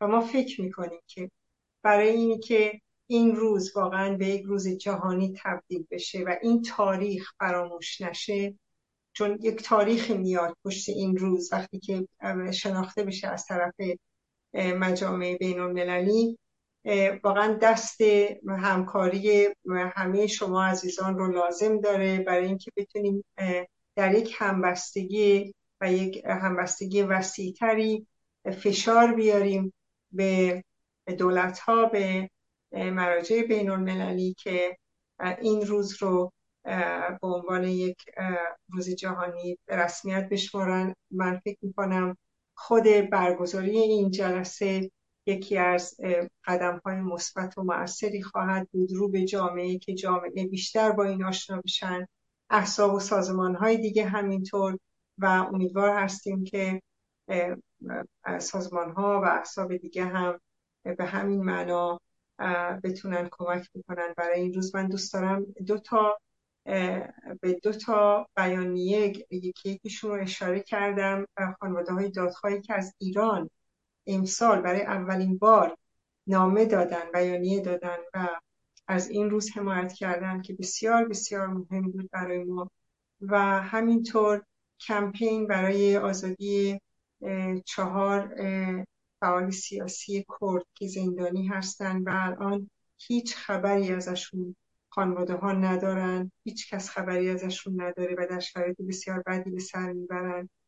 این کمپین هم از این روز حمایت کرده و یک نامه رسمی داده و از تمام اقدامات و تلاش هایی که این سالها اصلاح شده قدردانی کرد. ما امیدواریم که تعداد زیادی از مردم شریف آزادیخواه انسان دوست مترقی و متمدن دنیا و بالاخص ایرانی ها پشت این کمپین ما بیان که بتونیم این روز رو برای فراموش نشدن جنایات جمهوری اسلامی که این چهاردهه به ثبت برسونیم مرسی از شما. خانم کیاسفن میشنویم پیامی از بیرون. خیلی ممنون. عرض کنم در ادامه پیامی که بیننده قبلی فرستادن در مورد گرفتن حمایت از سازمان های سیاسی اپوزیسیون و به خصوص شخص شاهزاده رضا پهلوی آقای مسعود شعله‌ور از شیکاگو نوشتند خانم پوینده گرامی شما در مهستان جنبش سکولار دموکراسی صحبت می‌کنید و این جنبش به شاهزاده رضا پهلوی وکالت داده است. پس ایشان یک شخص تنها نیست بلکه وکیل بسیاری از سازمانها و اشخاص هستند. شما از پاسخ سریع شانه خالی کردید. با احترام به شما خانم پوینده گرامی. سپاسگزارم. بله خیلی ممنون. مرسی. من متوجه هستم و درک می‌کنم که سوالات اینطوری هست و مشغله ذهنی خیلی ها میشه. ولی من امیدوار هستم بودم و هستم و خواهم بود که این توضیحی که ما میگیم که ما جنبش دادخواهی رو به هیچ وجه نمی‌خوایم ایدئولوژیکش کنیم و یا گرایش سیاسی مشخصی رو به صلاح متعلق به گرایش سیاسی مشخصی باشه رو سعی می‌کنیم از این خودداری کنیم. این مثلا پذیرفتنی باشه. برای همه عزیزانی که میشنون این رو.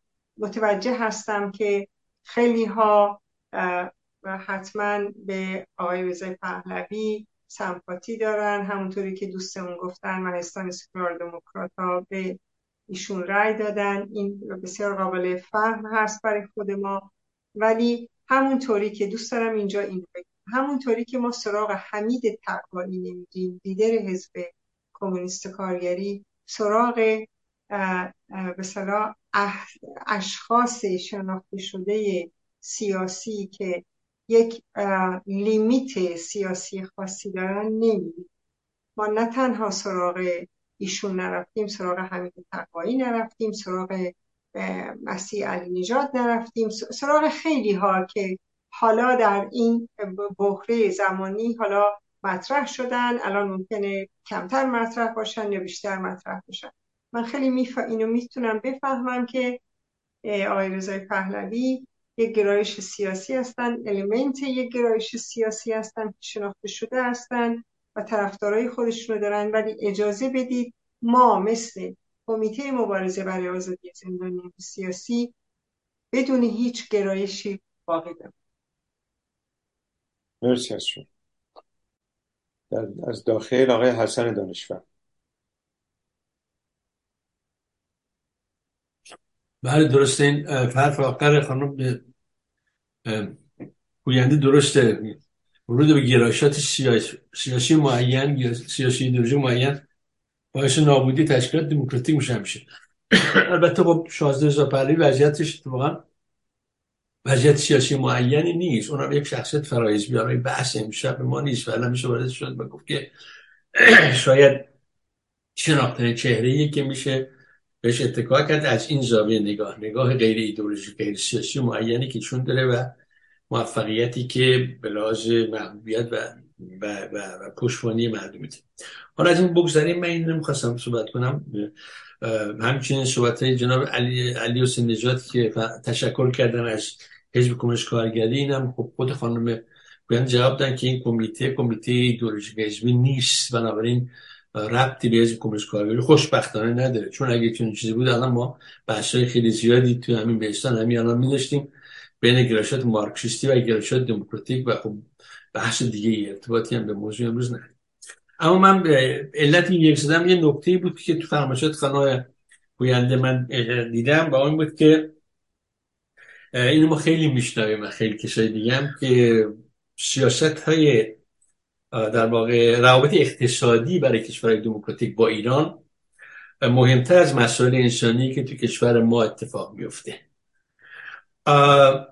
خب این من فکر می‌کنم این بیان چنین چنین چنین توضیح یک چنین بحثی در واقع کمی افراطیه. و حالا پایگاهش هم حالا میشه بحث کرده بیشتر از نایه چپ میاد دلیلش هم که نگاه کلی ایدئولوژیک چپ به مسئله مقوله اقتصاده که که اقتصاد رو در واقع بنیاد سیاست می‌تونه در حالی که دموکرات درست برعکس می‌بینن قضیه رو. در دموکراسی سیاست یک تعیین کننده است. حالا این بحثش ما نمی‌خوایم بکنیم چون بحث امروز ما نیست. اما ببینیم مثلا در یکی از دلایلی که میشه برای این موضوع نادرستی این, این ادعا کرد اینه که مثلا در خود همین بلژیک همین امروز ما خبر شنیدیم که حالا یا شهردار بلژیک یا یک سخنگوی دولت بلژیک یا بالاخره یک فرد مهمی که در این ارتباط ارتباط دعوت شهردار تهران به بلژیک بوده برکنار میشه.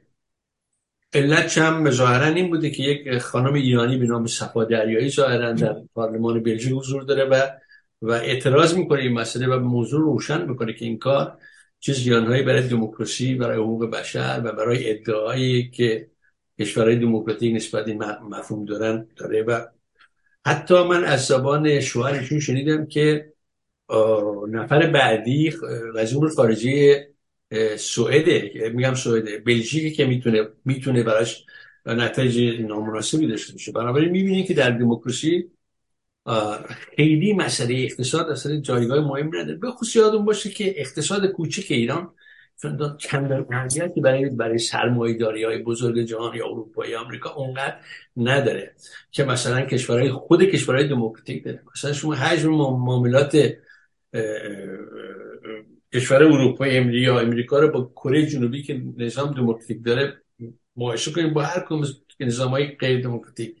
ده ها برابر بیشتره. یعنی جایی که آزادی و دموکراسی اینا اینو می‌فهمن که اقتصادم بیشتر در واقع منافع اقتصادی هم برای کشورهای دموکراتیک بیشتره. این بنابراین این من فکر کنم که این که بگیم اینا به خاطر منافع اقتصادیشون جمهوری اسلامی نگم نه مقدار به نظر من یکی اینه یکی از اون غرور یکم به نظر من نابجای برخی از هموطنهای ماست که تمام مشکلاتی می‌خوان زیر این مسئله در که خود ما یکی از عوامل مهم و تعیین کننده این داستان حکومت جبار جمهوری اسلامی بر خودمون بودیم نه غربیا و این از زیر برای که از زیر با این در بریم این غرور رو ما میگه که این همه رو به گردن اینا مثل غربیا نمی‌دونم می‌خوان نفت ایران رو وارد کنن گاز ایران رو وارد کنن بنابراین این غربیا هستن که حکومت نگه چنین حرفایی حرفای خیلی درست نیست. حرفای یه مقدار به نظر من حرفای عام پسنده ولی و هیچ دلایل علمی هم توش نداره.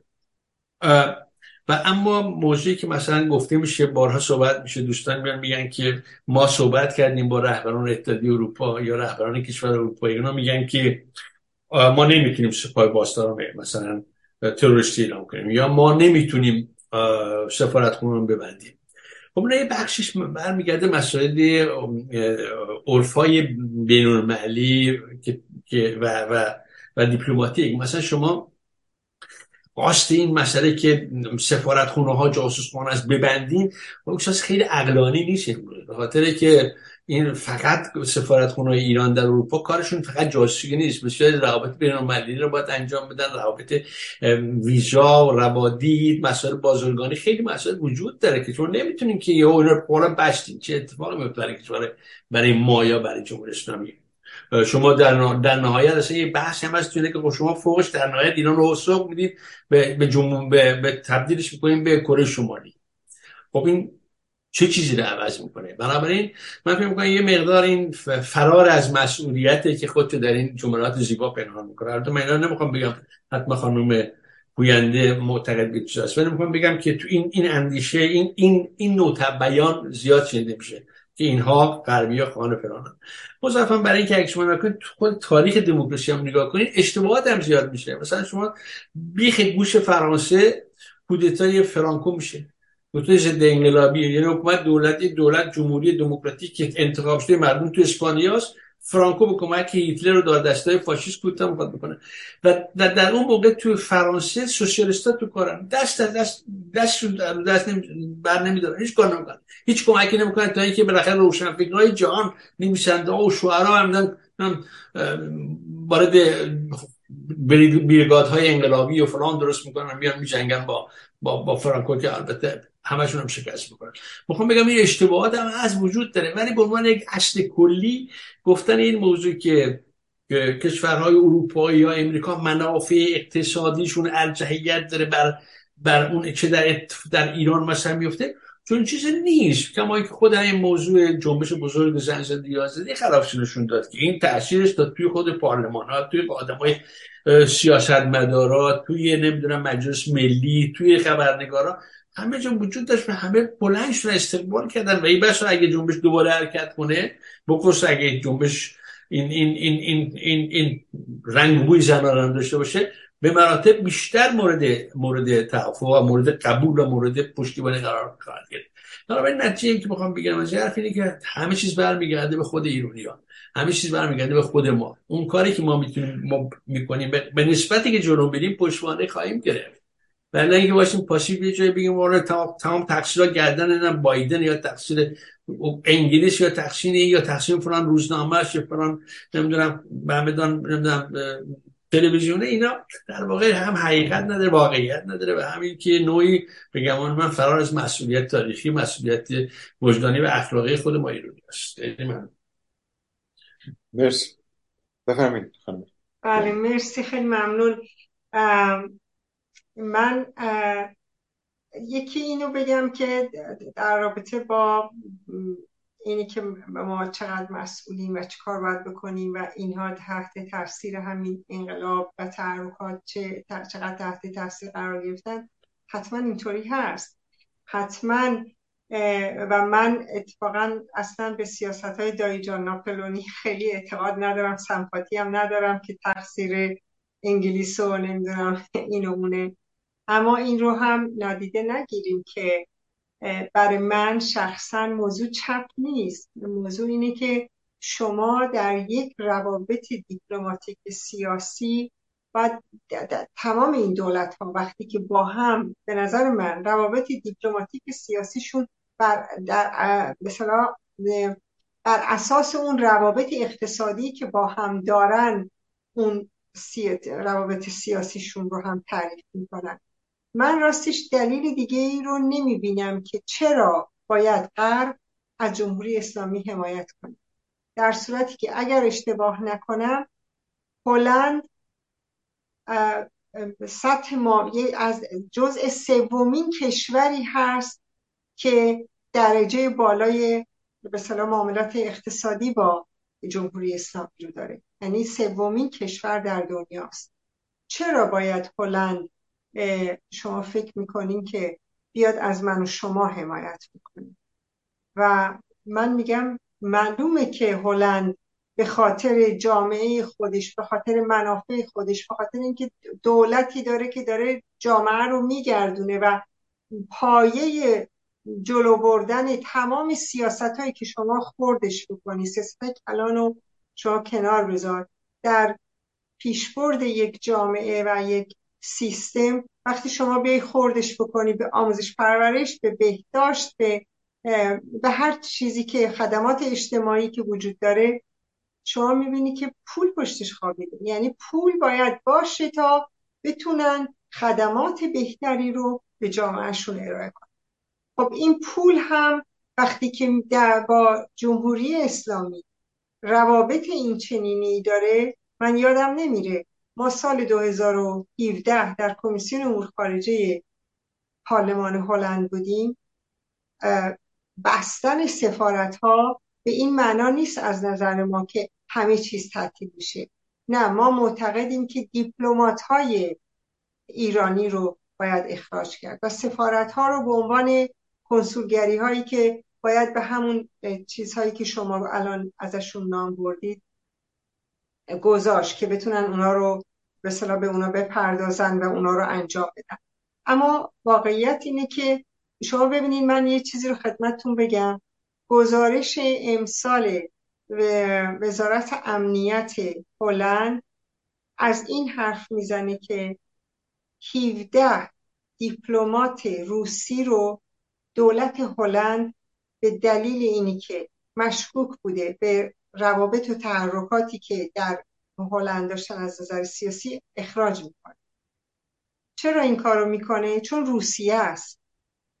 چون مقابلش یه قدرت ایستاده. اما چرا برای جمهوری اسلامی کارو نمی‌کنه؟ من میگم خیلی روشن جمهوری اسلامی و ایران و یه جای کوچیکه و بعد هلند سومین کشوره در روابط اقتصادی که با ایران داره در معاملات اقتصادی با ایران داره. و من فکر می‌کنم جدایی از اینی که به درستی قبول دارم این حرف شما رو که اگر تأثیری قراره بذاریم و فشاری که بذاریم و تأثیری که بذاره روی دولت های غربی و تصمیمات سیاسیشون حتما دست ماها رو میبوسه. اما من فکر می‌کنم همین روابط تاثیر داره. همونطور که گفتم یادم رفت اون قسمت رو بگم. در اون نشستی که داشتیم با کمیسیون امور خارجی ما اینو گفتیم و اون موقع سی, سی او توی دولت بود و نمایندهش اونجا نشسته بود و برگشت به ما گفت که خب اگه ما سفارت رو ببندیم بعد دیالوگ ما با جمهوری اسلامی چی میشه؟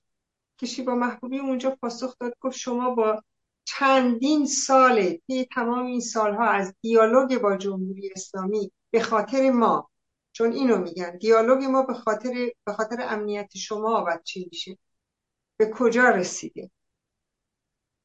و با یک با یک کشور دیکتاتور زده با یک سیستم دیکتاتوری دیالوگ معنی نمی و به همین دلیل ما میگیم که سفارت ها رو در حد مثلا اداره کارهای کنسولگری میشه نگه داشت ولی باید می‌دونیم شما, شما هم هلند زندگی می‌کنین و می‌دونین در خود همین هلند افرادی رو از اپوزیسیون ترور کردن و به راحتی کسی که ترور شد هیچ کسی جوابگوی این ترورها نبود. کسی بچه فکر می‌کنم الان اسمشون یادم نیست که در دنهاخ از حزب الاحواز ترور شد. بچه اون کسی که به پدرش شلیک کرده بود به پلیس نشون داد. و دیده بود با همراه پدرش. بعد از سه روز این آدم آزاد شد و معلوم نشد چی. خب من میگم معلومه این یه سیاست پشتشه ولی این سیاست چیه که دست از حمایت از جمهوری اسلامی برمی داره من میگم اون پایه روابطی که منافعش توش هست به خاطر به خاطر اینکه جامعه خودش رو بتونه سرویس بهتری به شهروندا و جامعه این توضیحی که من می‌تونم راجبش بدم. در مورد حزب کمونیست کارگری هم دوست عزیزمون که گفتن من همونطوری که گفتم کمیته مبارزه برای آزادی زندانی سیاسی کمیته مستقل هست با اکتیویست های خودش مسئولین خودش و اقدامات خودش که واقعا مستقل و جداگانه از حزب کمونیست کارگری داره کار می‌کنه. اما اینکه حزب کمونیست کارگری ما رو همیشه حمایت می‌کنه و تلاش می‌کنه که بقولی معروف مثل یک دست حمایتی پشت فعالیت های باشه این رو هم نمیشه نادید خیلی ممنون. از شما. آقای نارمکی و قبلا وقت گفته بودن قبل از شما آقای دانشور شما احتمالا می‌خوای واکنش داریم در مقابل صحبت. وقت اول میدیم با آقای نارمکی بعد از یکی از بیرون بعد شما. آقای نارمکی بفهم خیلی ممنون. من توضیحاتی رو که خواستم در مورد روز سی خورداد بدم که آقای حسین نجات به نوعی توضیح دادن. اما بله من خواستم واکنش نشون بدم یه خود انصاف رعایت بشه بالانسی باشه. اتهامی که آقای دانشور زد شامل مقابلش هم میشه. احتمالا این نوع ایده ها متعلق به راست افراطیه. تا اینجاش جفت یک. یک تئوری می‌تونیم بدیم که امیدوارم آقای دانشور پرنسیپ های دموکراسی روزی ایجاد بشه در حدی که 20 کشور دارای دموکراسی یک سازمان ملل و دولت درست بکنن در جامعه در سازمان ملل قبول بکنن طرح اسمودن رو. این سازمان درست بشه تا ملل بتونن علیه دولتاشون. در اونجایی که حقوق بشر رو نقض می‌کنن دموکراسی رو نقض می‌کنن همه اون پرنسیپ های به قول شما دموکراسی رو نقض می‌کنن بتونن به اونجا شکایت ببرن. این شکایت پشوانه حکمی که در موردش داده میشه اجرایی داشته باشه و با منابع بین الملل بتونن تامین منظور کنن در واقع فشار به دولت خاطی بیارن در, در مرحله اول. دولت خاطی هم اونجا باشه خودش دفاع کنه. و در صورتی که پاسخ دولت خاطی مقبول نبود و محکوم شد تا حد حتی جمع کردن اون دولت اقدام بکنن به این شکل ما شاهد پدیده های مثل صدام حسین قذافی خامنه ای خمینی و حافظ اسد و بشار اسد نباشیم. میلیون ها آواره نداشته باشیم. این فلاکتی که امروز هست که این بانو محترمی جز خیلی کوچیک اون رو داره نشون به ما میده در باب زندانی های سیاسی و عواقب اون رو نداشته باشیم. این یه موضوع. پس این تئوری می‌تونه اتفاق بیفته. اونها حقوقدانشون خیلی خوب هم می‌تونن این موارد رو تبیین کنن. اما خب من نظر مقابل رو بگم دولت های اروپایی خانم گفتن که پارلمانتارها حمایت کردن. دیدیم حمایتشون رو. اینها نماینده مردم اروپا بودن. اما دولت های اروپایی فقط نماینده مردم نیستن. اونها اتفاقا نماینده منافع کمپانی ها هستن. حتما من و شما در این زمینه اختلاف نظر داریم که درصد نمایندگی دولت ها به نسبت کمپانی ها و مردم حتی خود اروپایی ها یا امریکا چقدر متفاوته یا چه نظری شما یا من داریم که من اون وجه رو قالب تر می‌دونم. منتها اون وجه قالب رو اونها با روش های به ظاهر دموکراتیک همیشه توجیه می‌کنن. و به گونه در واقع تو این مدت شما هم آماری ندادید. از میزان ارتباطی که 19 کشور اروپایی به جز آمریکا با دولت جمهوری اسلامی دادن. نمی‌تونه ارتباط کوچیک اقتصاد کوچیکی باشه. کشور ایران 85 میلیون جمعیتشه. کشور بزرگیه مصرف بسیار بالایی داره.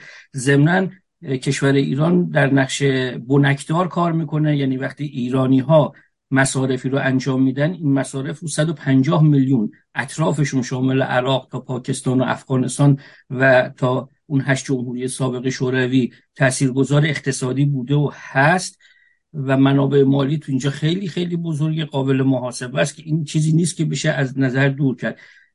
اشاره ای هم که ایشون کردن من بگم که احتمالا کسی رو می‌کشن می‌دونن که همه چیز علیهشونه در یه دادگاه میشه ثابت کرد که کدوم دیپلمات این کار رو کرده. ولی اون موقع تماس هایی می‌تونه اتفاق بیفته که راستی شما یه قراردادی به ما گفته بودید. که می‌خواهید علاقه مندید اون قرارداد رو به شما بدیم. رقبای شما پیشنهاد بهتری داده بودن ولی الان فکر می‌کنیم موقعشه که ما این قرارداد رو به شما بدیم. چیز عجیب غریبی نیست که نشه حد زد. دایجان ناپلونی هم نیست. منافع است پول و کمپانی و انسان و حق نقص شده انسان. من این رو گفتم که خود انصاف رو رعایت بکنیم. نه. ممنون. مرسی. بفرمایید. من باید صحبت کنم. اگر مایل واکنش داشته باشین. نه خیلی ممنون. مرسی از نکاتی که دوست عزیزمون آقای نارمکی گفتن. خب منم با نظرات ایشون من خودم رو نزدیکتر می‌دونم چون فکر می‌کنم قطعا همین روابط هست. شما همین الان نگاه بکنید بقولی معروف شل و سفتایی که جمهوری اسلامی سر برجام داره انجام سر تحرکات هسته ایش داره انجام میده. ببینید من دو سه تا ملاقات که داشتم همشون بدون شک سر فعالیت های جمهوری اسلامی در زمینه هسته ای دست گذاشت یعنی جمهوری اسلامی و ما آخوندا رو هم خیلی هممون خوب می‌شناسیم که چطور مثلا واردن واقعا توی این کار و سالهاست.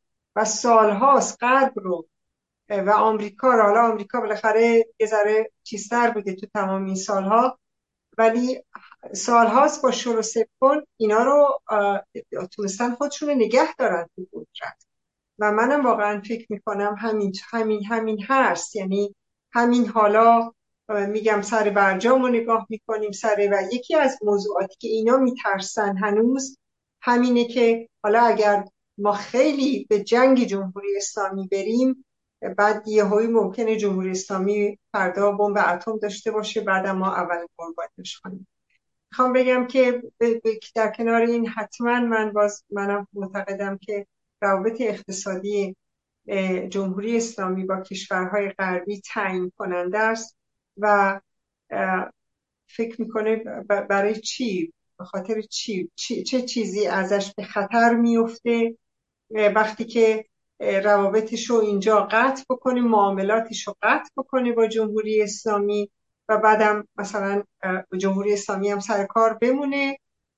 مردم نتونن ساقتش کنن که برعکس من اینطوری فکر می‌کنم. اگر خیلی جالبه. ببخشید اینو یه ذره طولانی میشه ولی دوست دارم اینو بگم. تو من دو سه بار ملاقات داشتم و در همین دو سه بار همیشه به ما میگن که از چه اپوزیسیونی ما باید حمایت کنیم. و بار اول که من رفته بودم برای راستش چون با این پدیده آشنا نبودم تو بحبوحه این انقلاب و اینا بود یه ذره از این سوال جا خوردم. فقط جوابی که دادم این بود که شما لازم نیست از اپوزیسیون حمایت کنید. شما از مردم ایران حمایت کنید از این انقلاب حمایت کنید. این انقلاب رو به رسمیت بشناسید. آ بله بله نه ما هنوز به رسمیت نشناختیم درست این خواسته درست ولی تا حالا می‌بینیم این کارو نکردن. و بعد که بیشتر به این موضوع فکر کردم اتفاقا در نشست بعدی که با وزارت خارجه داشتم اینو گفتم شما نمی‌خواد اپوزیسیون رو حمایت کنید. شما از حمایت جمهوری اسلامی دست بردید من واقعا به این یعنی ما به این اعتقاد داریم. اگر که کشورهای غربی کافی دست حمایت از حمایتشون رو از پشت جمهوری اسلامی بردارن مردم در اونجا جمهوری اسلامی رو سرنگون خواهند کرد بدون شک. منتها موضوع اینه که اینها هنوز نمی‌خوان واقعا دست از حمایت از جمهوری اسلامی مرسی خیلی. ممنون از شما. خانم قیاسفند از دوستان بیرون پیامی بفرست بله حتما. اجازه بدید. ارز کنم که خانم فهیمه فرسایی از استوکار نوشتند آیا اساسا در یک حکومت ایدئولوژیک می شود انتظار داشت که زندان سیاسی وجود نداشته باشد؟ ایدئولوژی جامعه را به دو دسته خودی و ناخودی تقسیم می کند و ناخودی ها همه به طور بالقوه مجرم هستند و اگر به زندان نیفتند شانس آوردند از همین روز که نمی شود از حکومت اسلامی هم خواست که زندانی سیاسی نداشته باشد. به همین دلیل است که براندازی آن یک واجب عقلی است. سپاسگزارم. مرسی. بفهمید مرسی. خیلی ممنون. قطعا همینطوره من فکر می‌کنم. اگر قدرت دست یک حزب یا یک گرایش سیاسی مشخص باشه من فکر می‌کنم هرگز نمیشه از آزادی سیاسی اجتماعی اون جامعه یعنی تضمین شده نیست. و همین معنا ما از آزادی های بیان بدون قید و شرط راستش این بدون قید و شرط خیلی مهمه از نظر ما دفاع می‌کنیم و از آزادی تشکل دفاع می‌کنیم. از از به منع جرم انگاری برای فعالیت های مدنی سنفی سیاسی اجتماعی دفاع می‌کنیم. و قطعا جمهوری اسلامی سردمدار و پرچمدار این موضوع هست که شما الان می‌بینید که لازم نیست شما در یک حزب سیاسی متشکل باشید. کافی شما برای حقوق به ابتدایی و اولیه خودت به خیابون بیایی و اعتراض بکنید ما داریم الان. معلمانی که امروز در زندان هستن. و یه جوک خیلی غمانگیزی که همیشه باش روبرو هستیم و ازش صحبت می‌کنن همینه که دزدا بیرونن و دانشمندا و جوانان ما معلمان ما روشنفکران ما در زندان. و این این وضعیت شاید یه تصویر خیلی سطحی میده ولی به نظر من بسیار عمیقه. از اینی که وضعیت سیاسی اجتماعی اون جامعه چجوریه؟ جمهوری اسلامی توی این چهاردهه هیچ مخالفتی رو و ادعا یعنی هیچ مطالبه ای رو نتونسته مثلا بر به قبول بکنه و همین معنا تمام عزیزان ما رو می‌بینیم دستگیر می‌کنه زندان می‌کنه شکنجه می‌کنه اعدام می‌کنه و دست به کشتار می‌زنه. خیلی روشنه. قطعا اگر قدرت به دست یک شخص یا یک حزب و یا ایدئولوژیکی بخواد بر سر قدرت سوار بشه قطعا خطرناک از نظر مرسی از شما.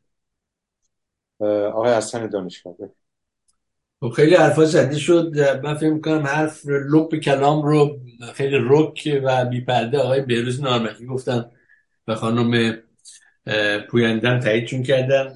و این بحث اینه که لب کلام این بود که دولت های اروپایی نماینده کمپانی هستن و نه نمایندگان مردم.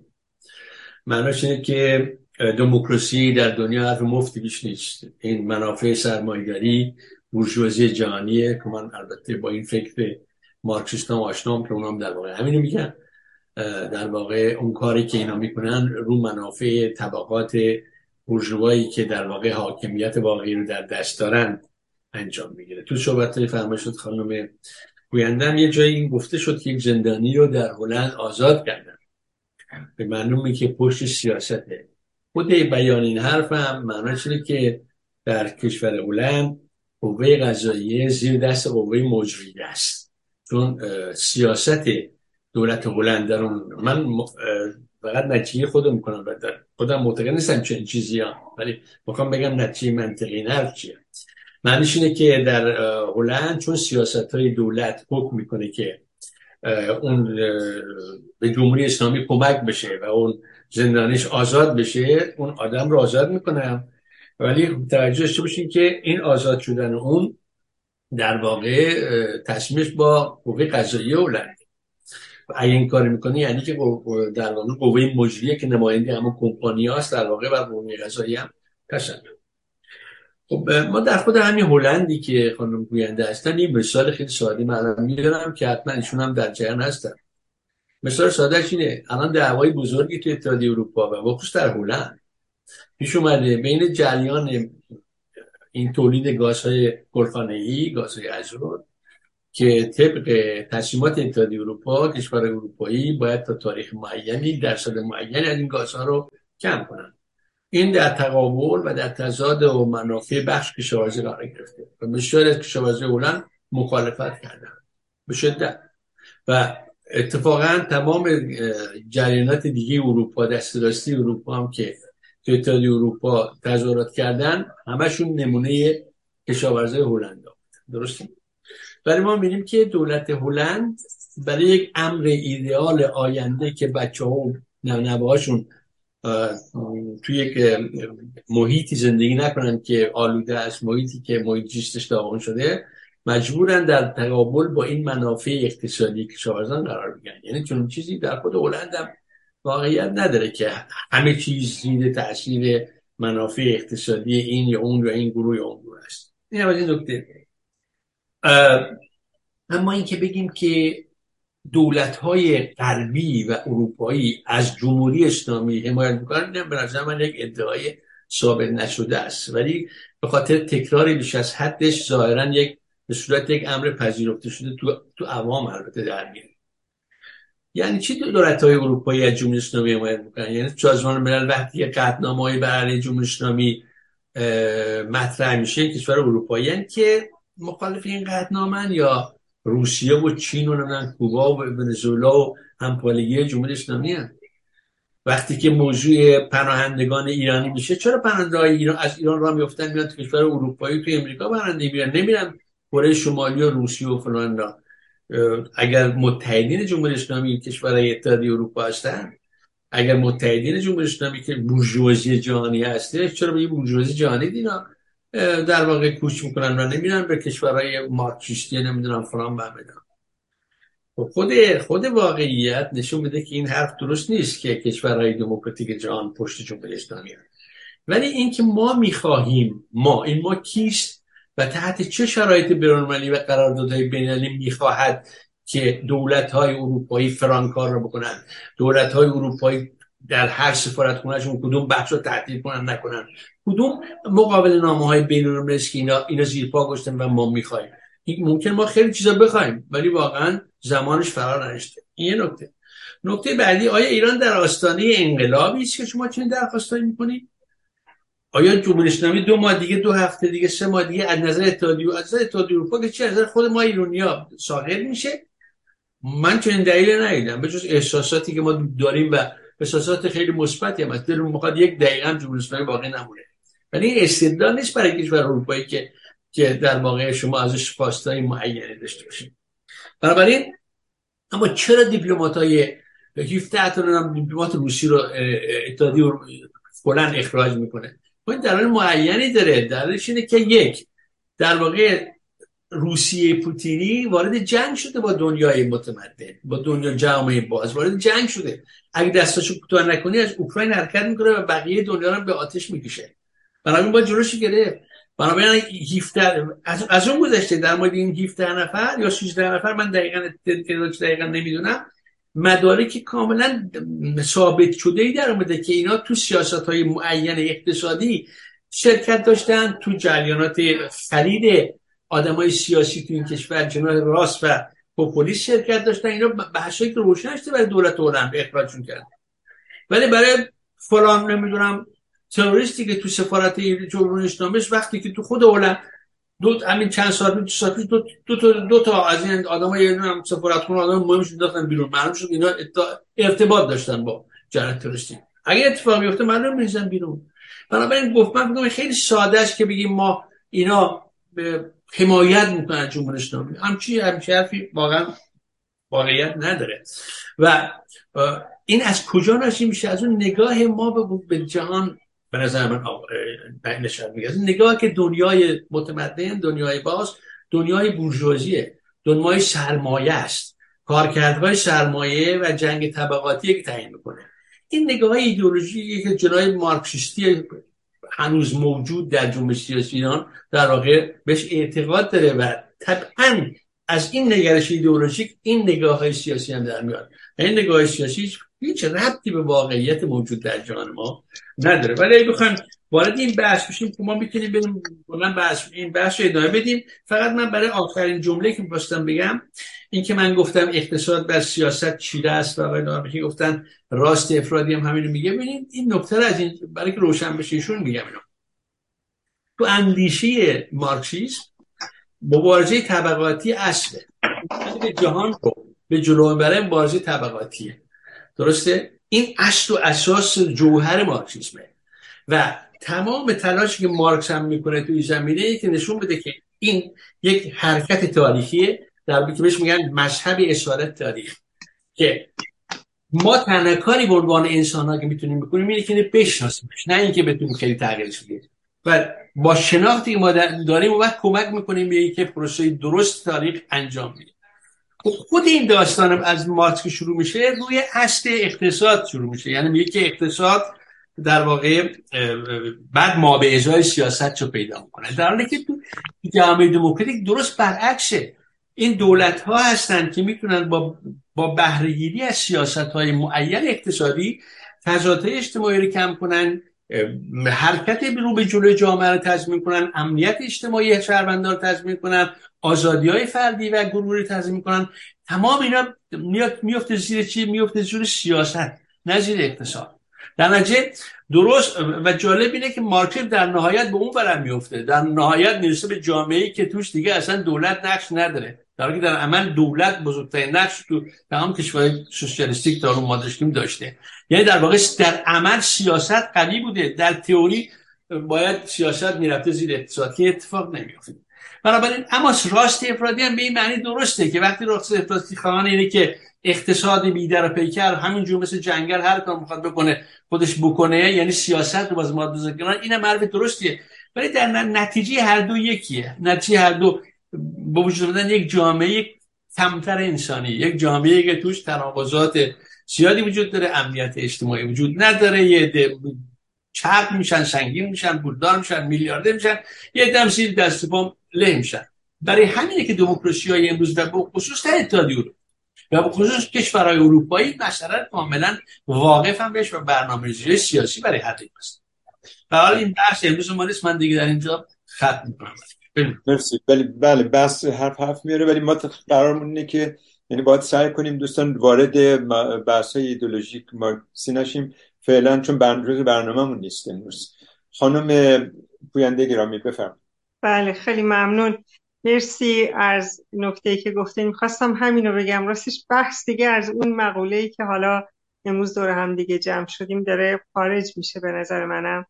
و به حال نظرات متفاوته. من فکر می‌کنم به رسمیت شناختن این نظرات خودش قدم اولی هست برای همون آزادی هایی که الان امروز جامعه و ماها سال هاست مردم مردم ایران داریم براش می جنگیم و به هر حال میگم نظرات متفاوته. شما دقیقا الان آقای دانشورم به این موضوع اشاره کردن دولت هلند 17 دیپلمات روس رو چیز می‌کنه اخراج می‌کنه برای اینکه روسیه وارد این جنگ شده. خب روشنه منم همینو گفتم. چرا باید این کار رو با ایران بکنه؟ ایران براش الان خطری است ولی منم موافقم که وارد یعنی مایلم که وارد بحث این بحث نشم. برای اینکه فکر می‌کنم موضوع صحبتمون هم در از اول یه چیزی دیگه. خیلی ممنون. به علاوه که آقای دانشور من الان البته تلفنمو به برق زدم ولی داره باتری تلفن تموم میشه امیدوارم تا آخر جلسه بتونم بسیار. خیلی ممنون از شما. از بیرونم به زیاد دوستان زیاد تو نوبت هستن خانم قیاسفند بفهمین از دوستان بیرون. ارز کنم که ایرج معصومی از نیوجرسی نوشته من با تقدیر از اقدامات کمپین خانم پوینده امیدوارم بحث را علاوه بر کمپین به خود مفهوم زندانی, زندانی سیاسی هم اختصاص دهید به خصوص که در زبان اروپایی صحبت از زندانی عقیدتی و زندانی وجدان است. که می‌تواند اصلا سیاسی نباشد. مثلا در مورد همجنسگرایان که به اتهامش عده زیادی در ایران زندانی هستند. یک امر سیاسی معذرت می‌خوام. مثلا مورد همجنسگرایان یک امر سیاسی محسوب نمی شود نظر خانم پوینده در این مورد چیست؟ سپاس گذارم مرسی. بفهم بله خیلی ممنون. مرسی. سوال مهمیه به نظرم. راستش قطعا ما از در عرف بین الملل اگه راجع به این موضوعات صحبت کنیم حتما من با این دوستمون که این سال رو مطرح کردن موافقم. اما ما از جمهوری اسلامی حرف می‌زنیم که دانش آموز زیر 18 سالش رو به خاطر اینی که در صف اول این انقلاب بوده مورد حمله شیمیایی قرار میده و زندانش می‌کنه و با داروهای روان یعنی روحی روانی روان درمانی می‌کنه من می‌خوام بگم نفس کشیدن در جمهوری اسلامی در حکومت اسلامی سیاسی به همین معنا ما راستش تعریفی یعنی تمام کسانی که به درستی الان این دوستمون اشاره کرد و در جمهوری اسلامی دستگیر میشن زیر تهدید و فشار قرار دارن به زندان میرن اعدام میشن. اگر همه ما یادمون باشه سال 2015 بود که دو همجنسگرا رو اعدام کردن و اتفاقا در همین هلند ما این موضوع رو خبررسانی کردیم و در خود هلند در پارلمان نشست استراری و ویژه فراخوان داده شد و راجع به این موضوع حرف زده شد. به این معنا که ما فکر می‌کنیم هر حرکتی هر اعتراضی و هر حق طلبی در ایران حکومت اسلامی سیاسیش کرده به همین معنا ما از همه به عنوان زندانی سیاسی به نام می‌بریم. ما داشتیم زندانیان دراویشی رو داشتیم که در زندان بودن و یکی از, از کسانی بودن که همین حالا هم هستن ازشون در زندان. ما مثلا یک تنه ایستادیم و از آزادیشون دفاع کردیم. چون محمد سلاس رو داشتیم که همین روزها سال روز اعدامش هست. خب محمد سلاس رو درسته که یک یک گونه دیگه فکر می‌کرد به هر حال. اما موضوع اینه که از نظر جمهوری اسلامی اینها سیاسیه. هر هر اختلاف نظری رو جمهوری اسلامی سیاسی می‌دونه. به خاطر همین هم دستگیر می‌کنه زندان می‌کنه شکنجه می‌کنه فعالین حقوق کودک رو دستگیر می‌کنه. فعالین محیط زیست رو دانشجوهای ما رو الان ما داریم علی یونسی رو داریم امیر حسین مرادی رو داریم دو نخبه که در زندان هستن. و و یعنی ارقام و اعدا اسمها اینقدر بالاست که تبدیل شده. بعضی وقتا من میگم دردآوره ما فقط بعضی وقتا فقط رقم از ارقام نام می‌بریم. ولی اینها همه انسان هایی هستند که توسط جمهوری اسلامی زندان میشن و شکنجه میشن و بهشون تجاوز میشه. و اعدام میشن و توی خیابون ها دارن کشته میشن.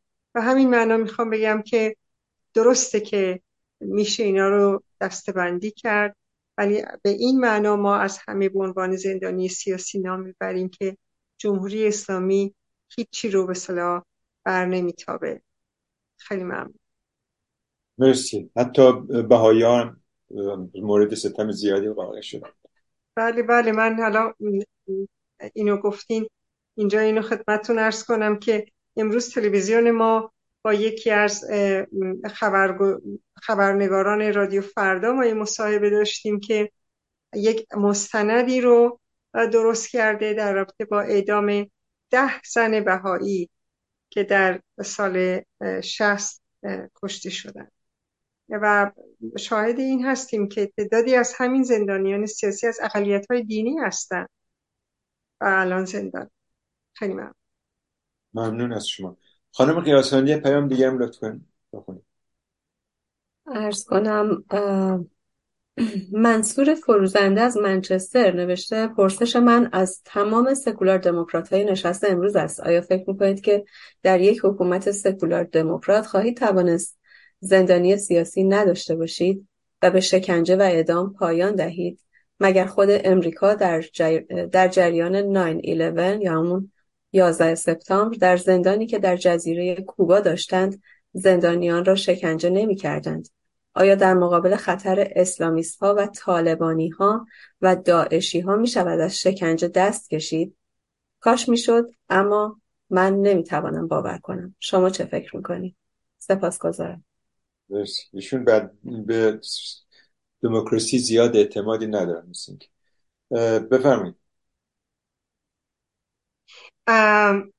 راستش بکنم سوال از من نیست. بله از دوستان داخل سکولار دموکرات داخل بله. کسی پاسخ می‌خواد بده؟ من الان آقای نارمکی شما تو نوبتین. شما می‌خواین پاسخ بدین؟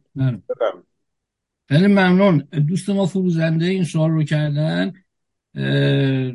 پاسخ اینه که نه خیلی اینا سیاسی نبودن. اتفاقا قبل اینم من اینجا یادداشت کردم بحث زندانی سیاسی رو. ببینید در مورد اینکه سیاست چیست از مارکس و لنین گرفته تا هاورماس و نمی‌دونم فیدمن و سوئیزی و هر کی ممکن نظر داده باشه. در کتابای درسی که معمولا علمی ترن و بیطرفترن یه چیز به ما یاد دادن. به مدیریت کلان اجتماعی می‌گوین سیاست. مدیریت کلان بین الملل هم می‌شود سیاست جهانی.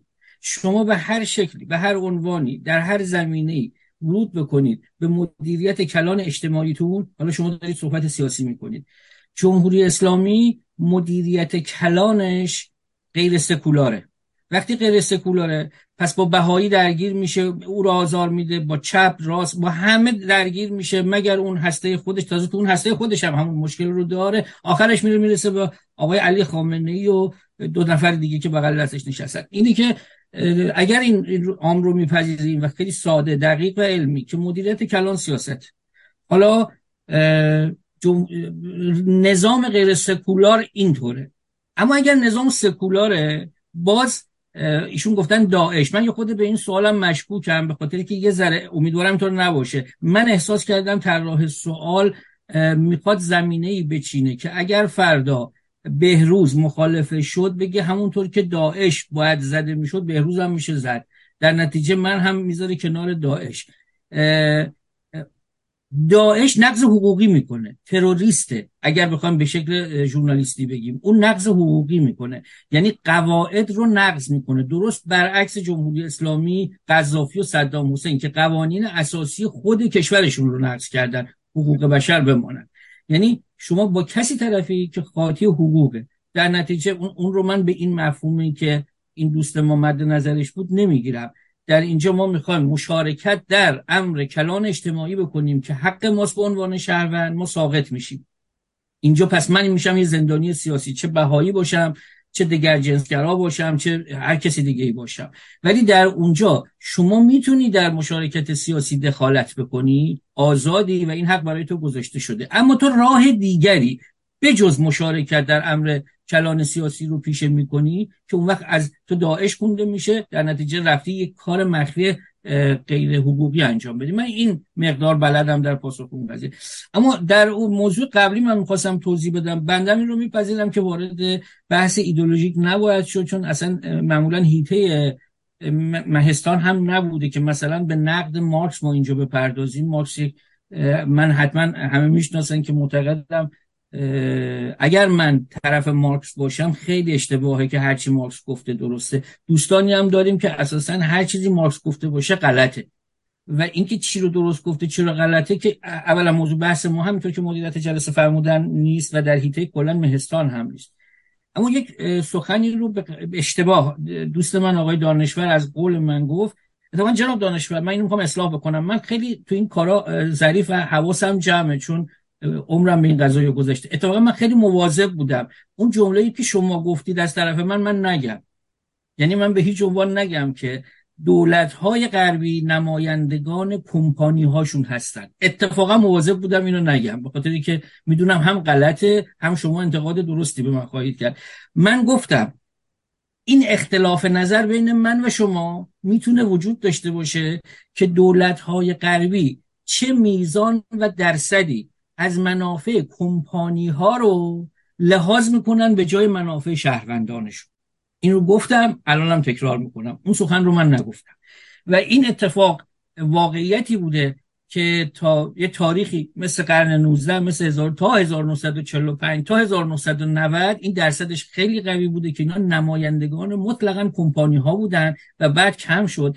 امروز دولت های غربی نمایندگان هم اقتصاد کشورشون هستن و, و هم حقوق مصوبه پارلمان هاشون در نتیجه یک دولت غربی در مرحله اول نماینده حقوقیه که در پارلمانش مصوب شده. اسم این رو اصلا من سیاسی غیر سیاسی نمی‌ذارم. به طور معین حقوقه. اون حقوق رو باید رعایت کنه. حالا در بازی حقوقی یک جاهایی میشه یک راههایی رو پیدا کرد که برخی وقتها برخی امور برخی مسائل رو یک جوری ازش خود با تنز بگم زیرابی هم رفت. این در امر دعواهای وکیل با وکیل هم مرسوم بوده. دعوای حزب با حزب حزب با دولت دولت با دیگران هم مرسوم بوده.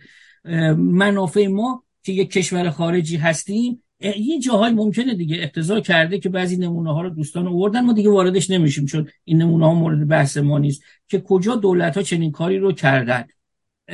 خانم پوینده محترم نگفتن که از ما حمایت کنن. شما جناب دانشور سه بار اینو تکرار کردید. خانم من خانم پوینده هستم. می‌تونن باز اگه من اشتباه گفتم اصلاح کنن. گفتن ما نمیگیم اما حمایت کنن. گفتن از اونا حمایت نکنن. این دوتا خیلی با هم فرق داره. من برم به پارلمان اروپا بگم بیا از من ایرانی حمایت کن یا اینو بهش نگم. بگم من ضمن شهروند تو هم هستم. این دولت هم تو قبول داری طبق استانداردهای تو غیر حقوق بشره. از اون حمایت نکن. اصلی رو بهش پس نده. مثلا این صحبت که من یادم هست. ولی اون مصادیقش و ایناش دیگه الان تو بحث ما نیست که همواره وجود داشته. یک موردم بود که تو آمار من فقط می‌خواستم بگم این باقی مونده بودم اون صحبت قبل. به دانشور میزان حجم حجم اقتصادی که تمام کشورهای غربی منهای امریکا از طریق دوبی با ایران انجام دادن و در آمارهای رسمی بارها ژورنالیست اینو افشا کردن و بارها این رو گفتن که این آمار به خاطر اینکه مستقیما به دلیل وجود تحریم هیچ وقت لحاظ نشده و نمی شود اما تمام این آمار سنگین حجم اقتصادی که شما گفتید ما اقتصاد کوچکی داریم خیر از طریق کشورهایی مانند دوبی اتفاق افتاده. میزان دوبله های فیلم های آلمانی غیر یعنی خودشون یک بار آمار داده بودن. سه و نیم یعنی در اون موقعی که من میگم سی سال گذشته بود از انقلاب. اون موقع می‌گفتن سه و نیم برابر سالهای 45 تا 57 بوده که اینا پول دیگه وقتی میارن اینجا پول میدن دوبله می‌کنن از اون می‌خرن. این حجم خیلی حجم سنگینی بوده. حالا موضوع صحبت ما دیگه ازش گذشتیم.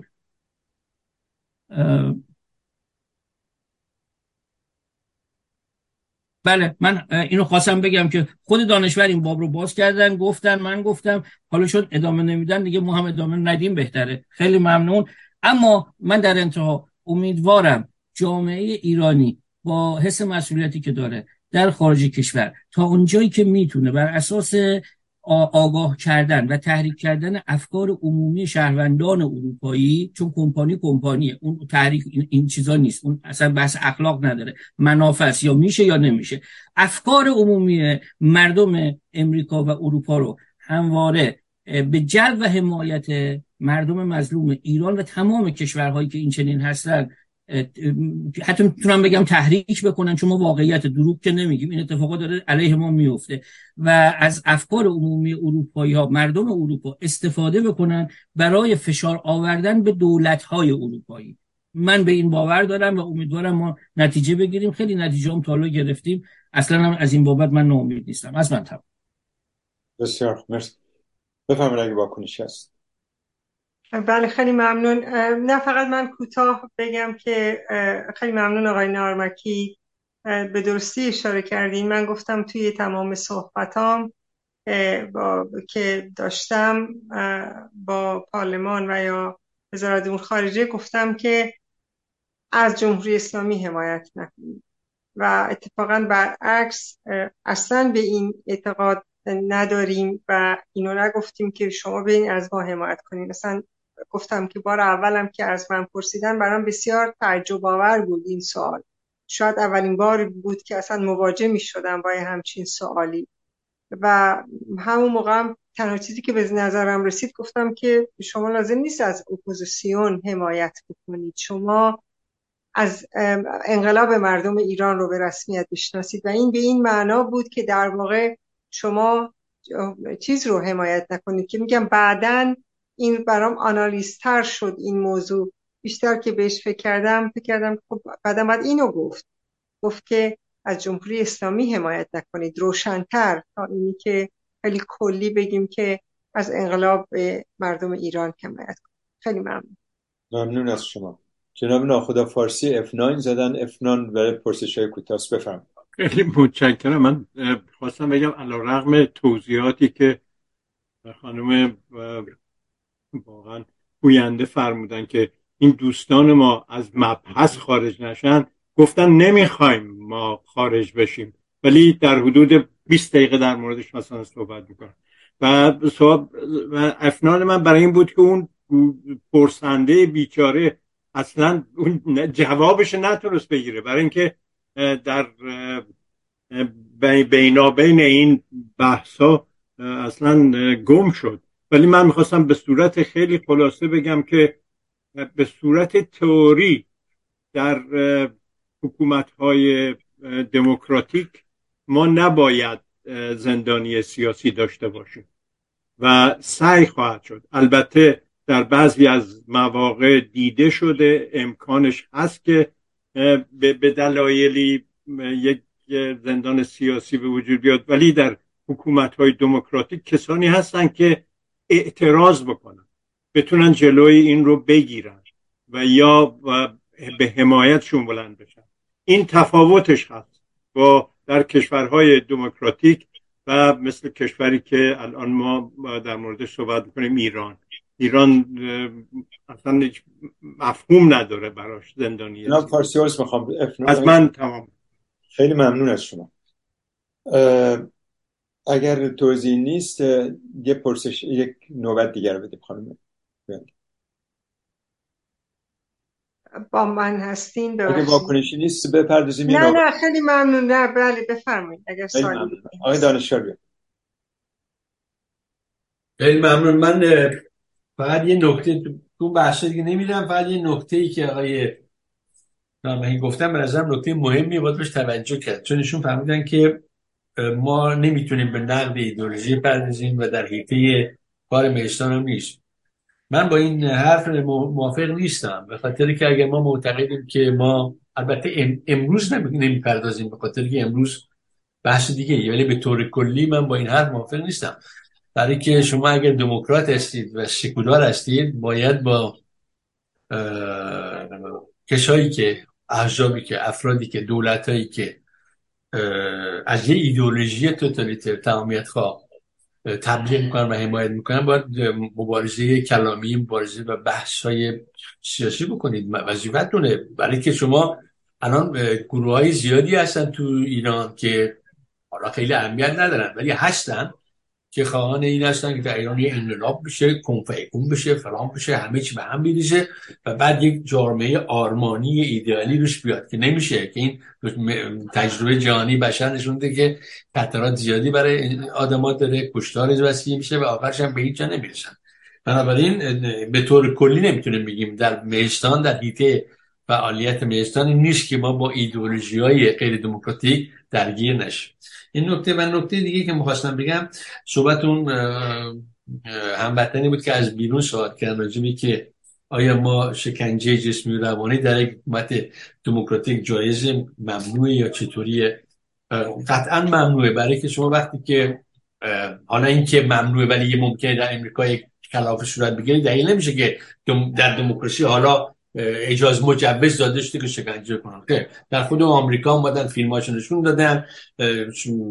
در واقع اون کسایی که بیقانونی کرده بودن اونا رو محکوم کردن و جامعه نپذیرفت دولت هم به دور رسمی نپذیرفت. می‌تونه خطاهای صورت بگیره. ولی معنیش این که این پذیرفته شده است در دموکراسی علت هم خیلی روشنه. برای که شما زندانی برای چی زندانی سیاسی داری برای چی شکنجه می‌کنی و نمی‌دونم حالا جسمی روانی می‌کنی؟ برای که این اتفاق زمانی میفته که سانسور جامعه زمانی میفته که فرد اجازه نداره فردیت خودش به نمایش بذاره. زمانی اتفاق میفته که جمع که محصول آزادی فردیه نمی‌تونه وجود بیاد. نمی‌تونم سندیکای آزاد حزب آزاد تشکیلات آزاد جامعه مدنی پویا و آزاد نمی‌تونه وجود بیاد. اینا دلایلیه که وقتی فرد میره تو زندان حکومت توتالیتر یا حکومت استبدادی دیکتاتوری و مورد شکنجه قرار می‌گیره. بنابراین در دموکراسی فرض بر اینه که اصلا دموکراسی بنیادش بر آزادیه. شما امروز در دموکراسی امروز آزادی از از دموکراسی بگیری دیگه هیچ هیچ ربطی به دموکراسی نداری.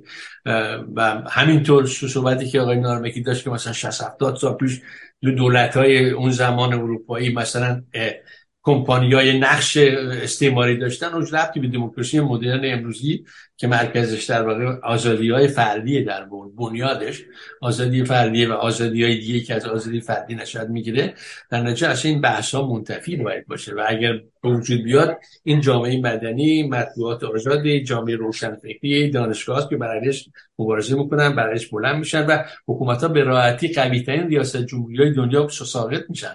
به خاطر وجود این آزادی هاست.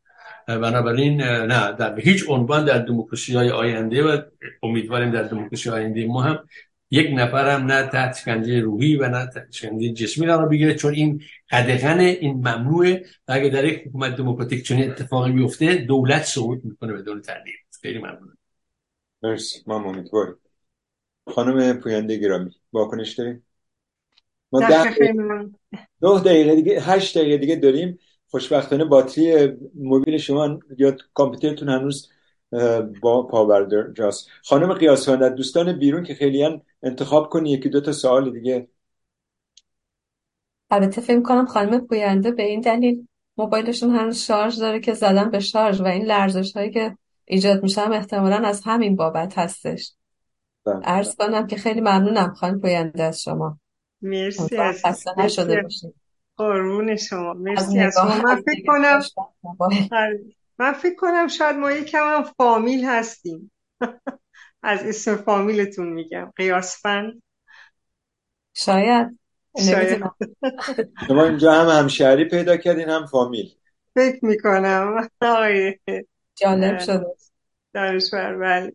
باید بعد چشم. مصطفی شکرایی از تگزاس نوشته این روزها پنجاه و هفتی ها مورد شماتت هستند که چرا انقلابی کردند که نتیجهش همینی شد که می‌بینیم. اما آیا ارزش انقلاب ها را باید با نتایجش سنجید؟ در این صورت انقلاب محسا هم تنها در صورتی قابل تحسین است که به نتایج درستی بیانجامد. اشتباه می‌کنم؟ خیلی ممنون. بله مرسی خیلی ممنون. راستش از نظر من هر انقلابی که علیه هر دیکتاتوری اصلا انقلاب یعنی معنیش همین هست خوبه و مثبته. اینکه سرنوشت جامعه بعد از اون انقلاب به کجا میره من فکر می‌کنم عوامل متعددی حتما تاثیر خواهد گذاشت. اینکه جمهوری اسلامی به قدرت رسید و جامعه عقبتر رفت و شاهد چهار دهه جنایت و کشتار هستیم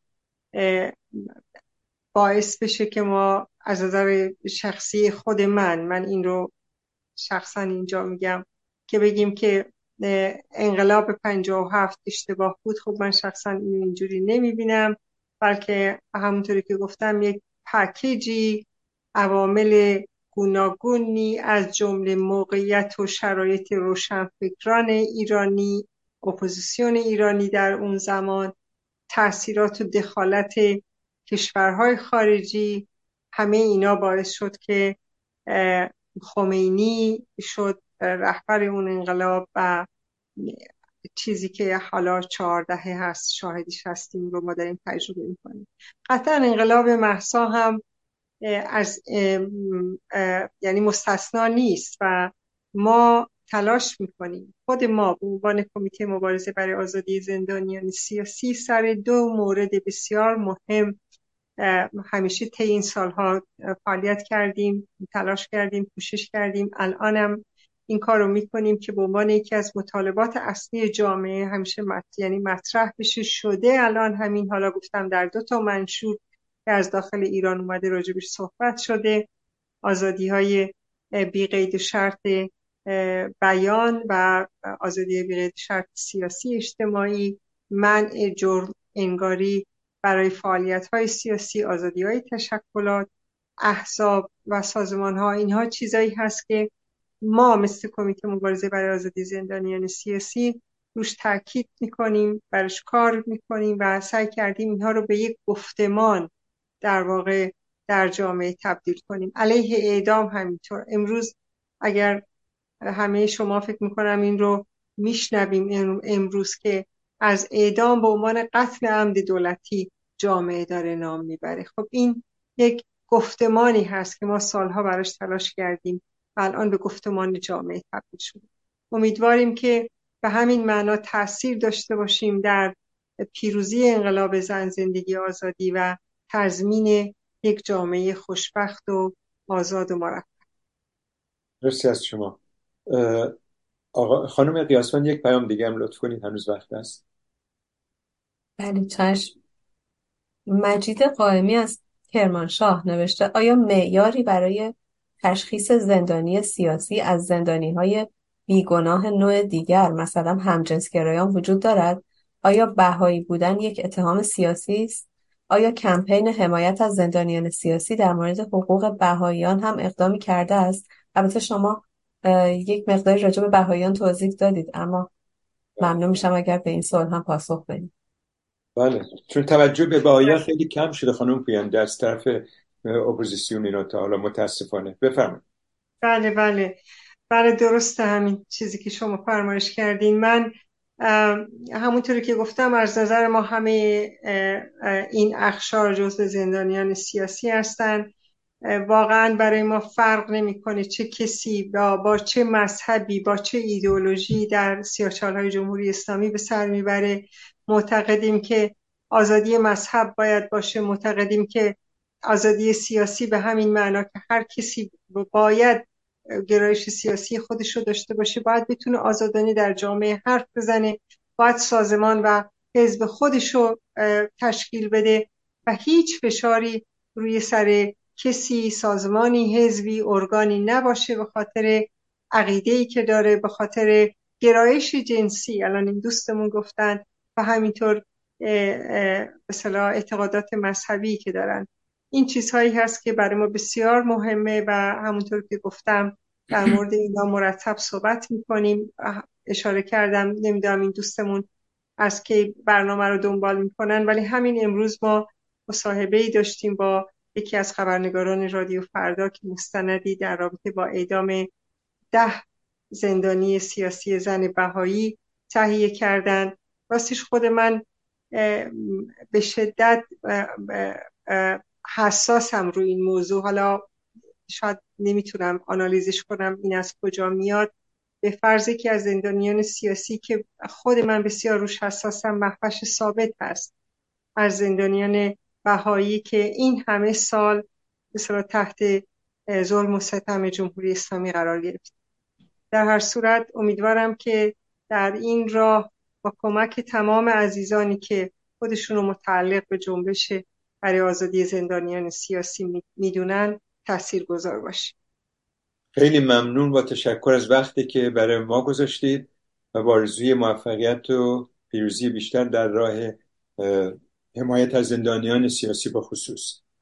خیلی ممنون. خیلی ممنون از دوستان و شرکت کنندگان داخل و بیرون از این تالار از تلویزیون میان تیوی برای پخش زنده این برنامه. بدرود دوستان تا هفته آینده. بدرود. روز خوش. خیلی ممنون. با تشکر بدرود. درود بر شما. بدرود درود بر شما.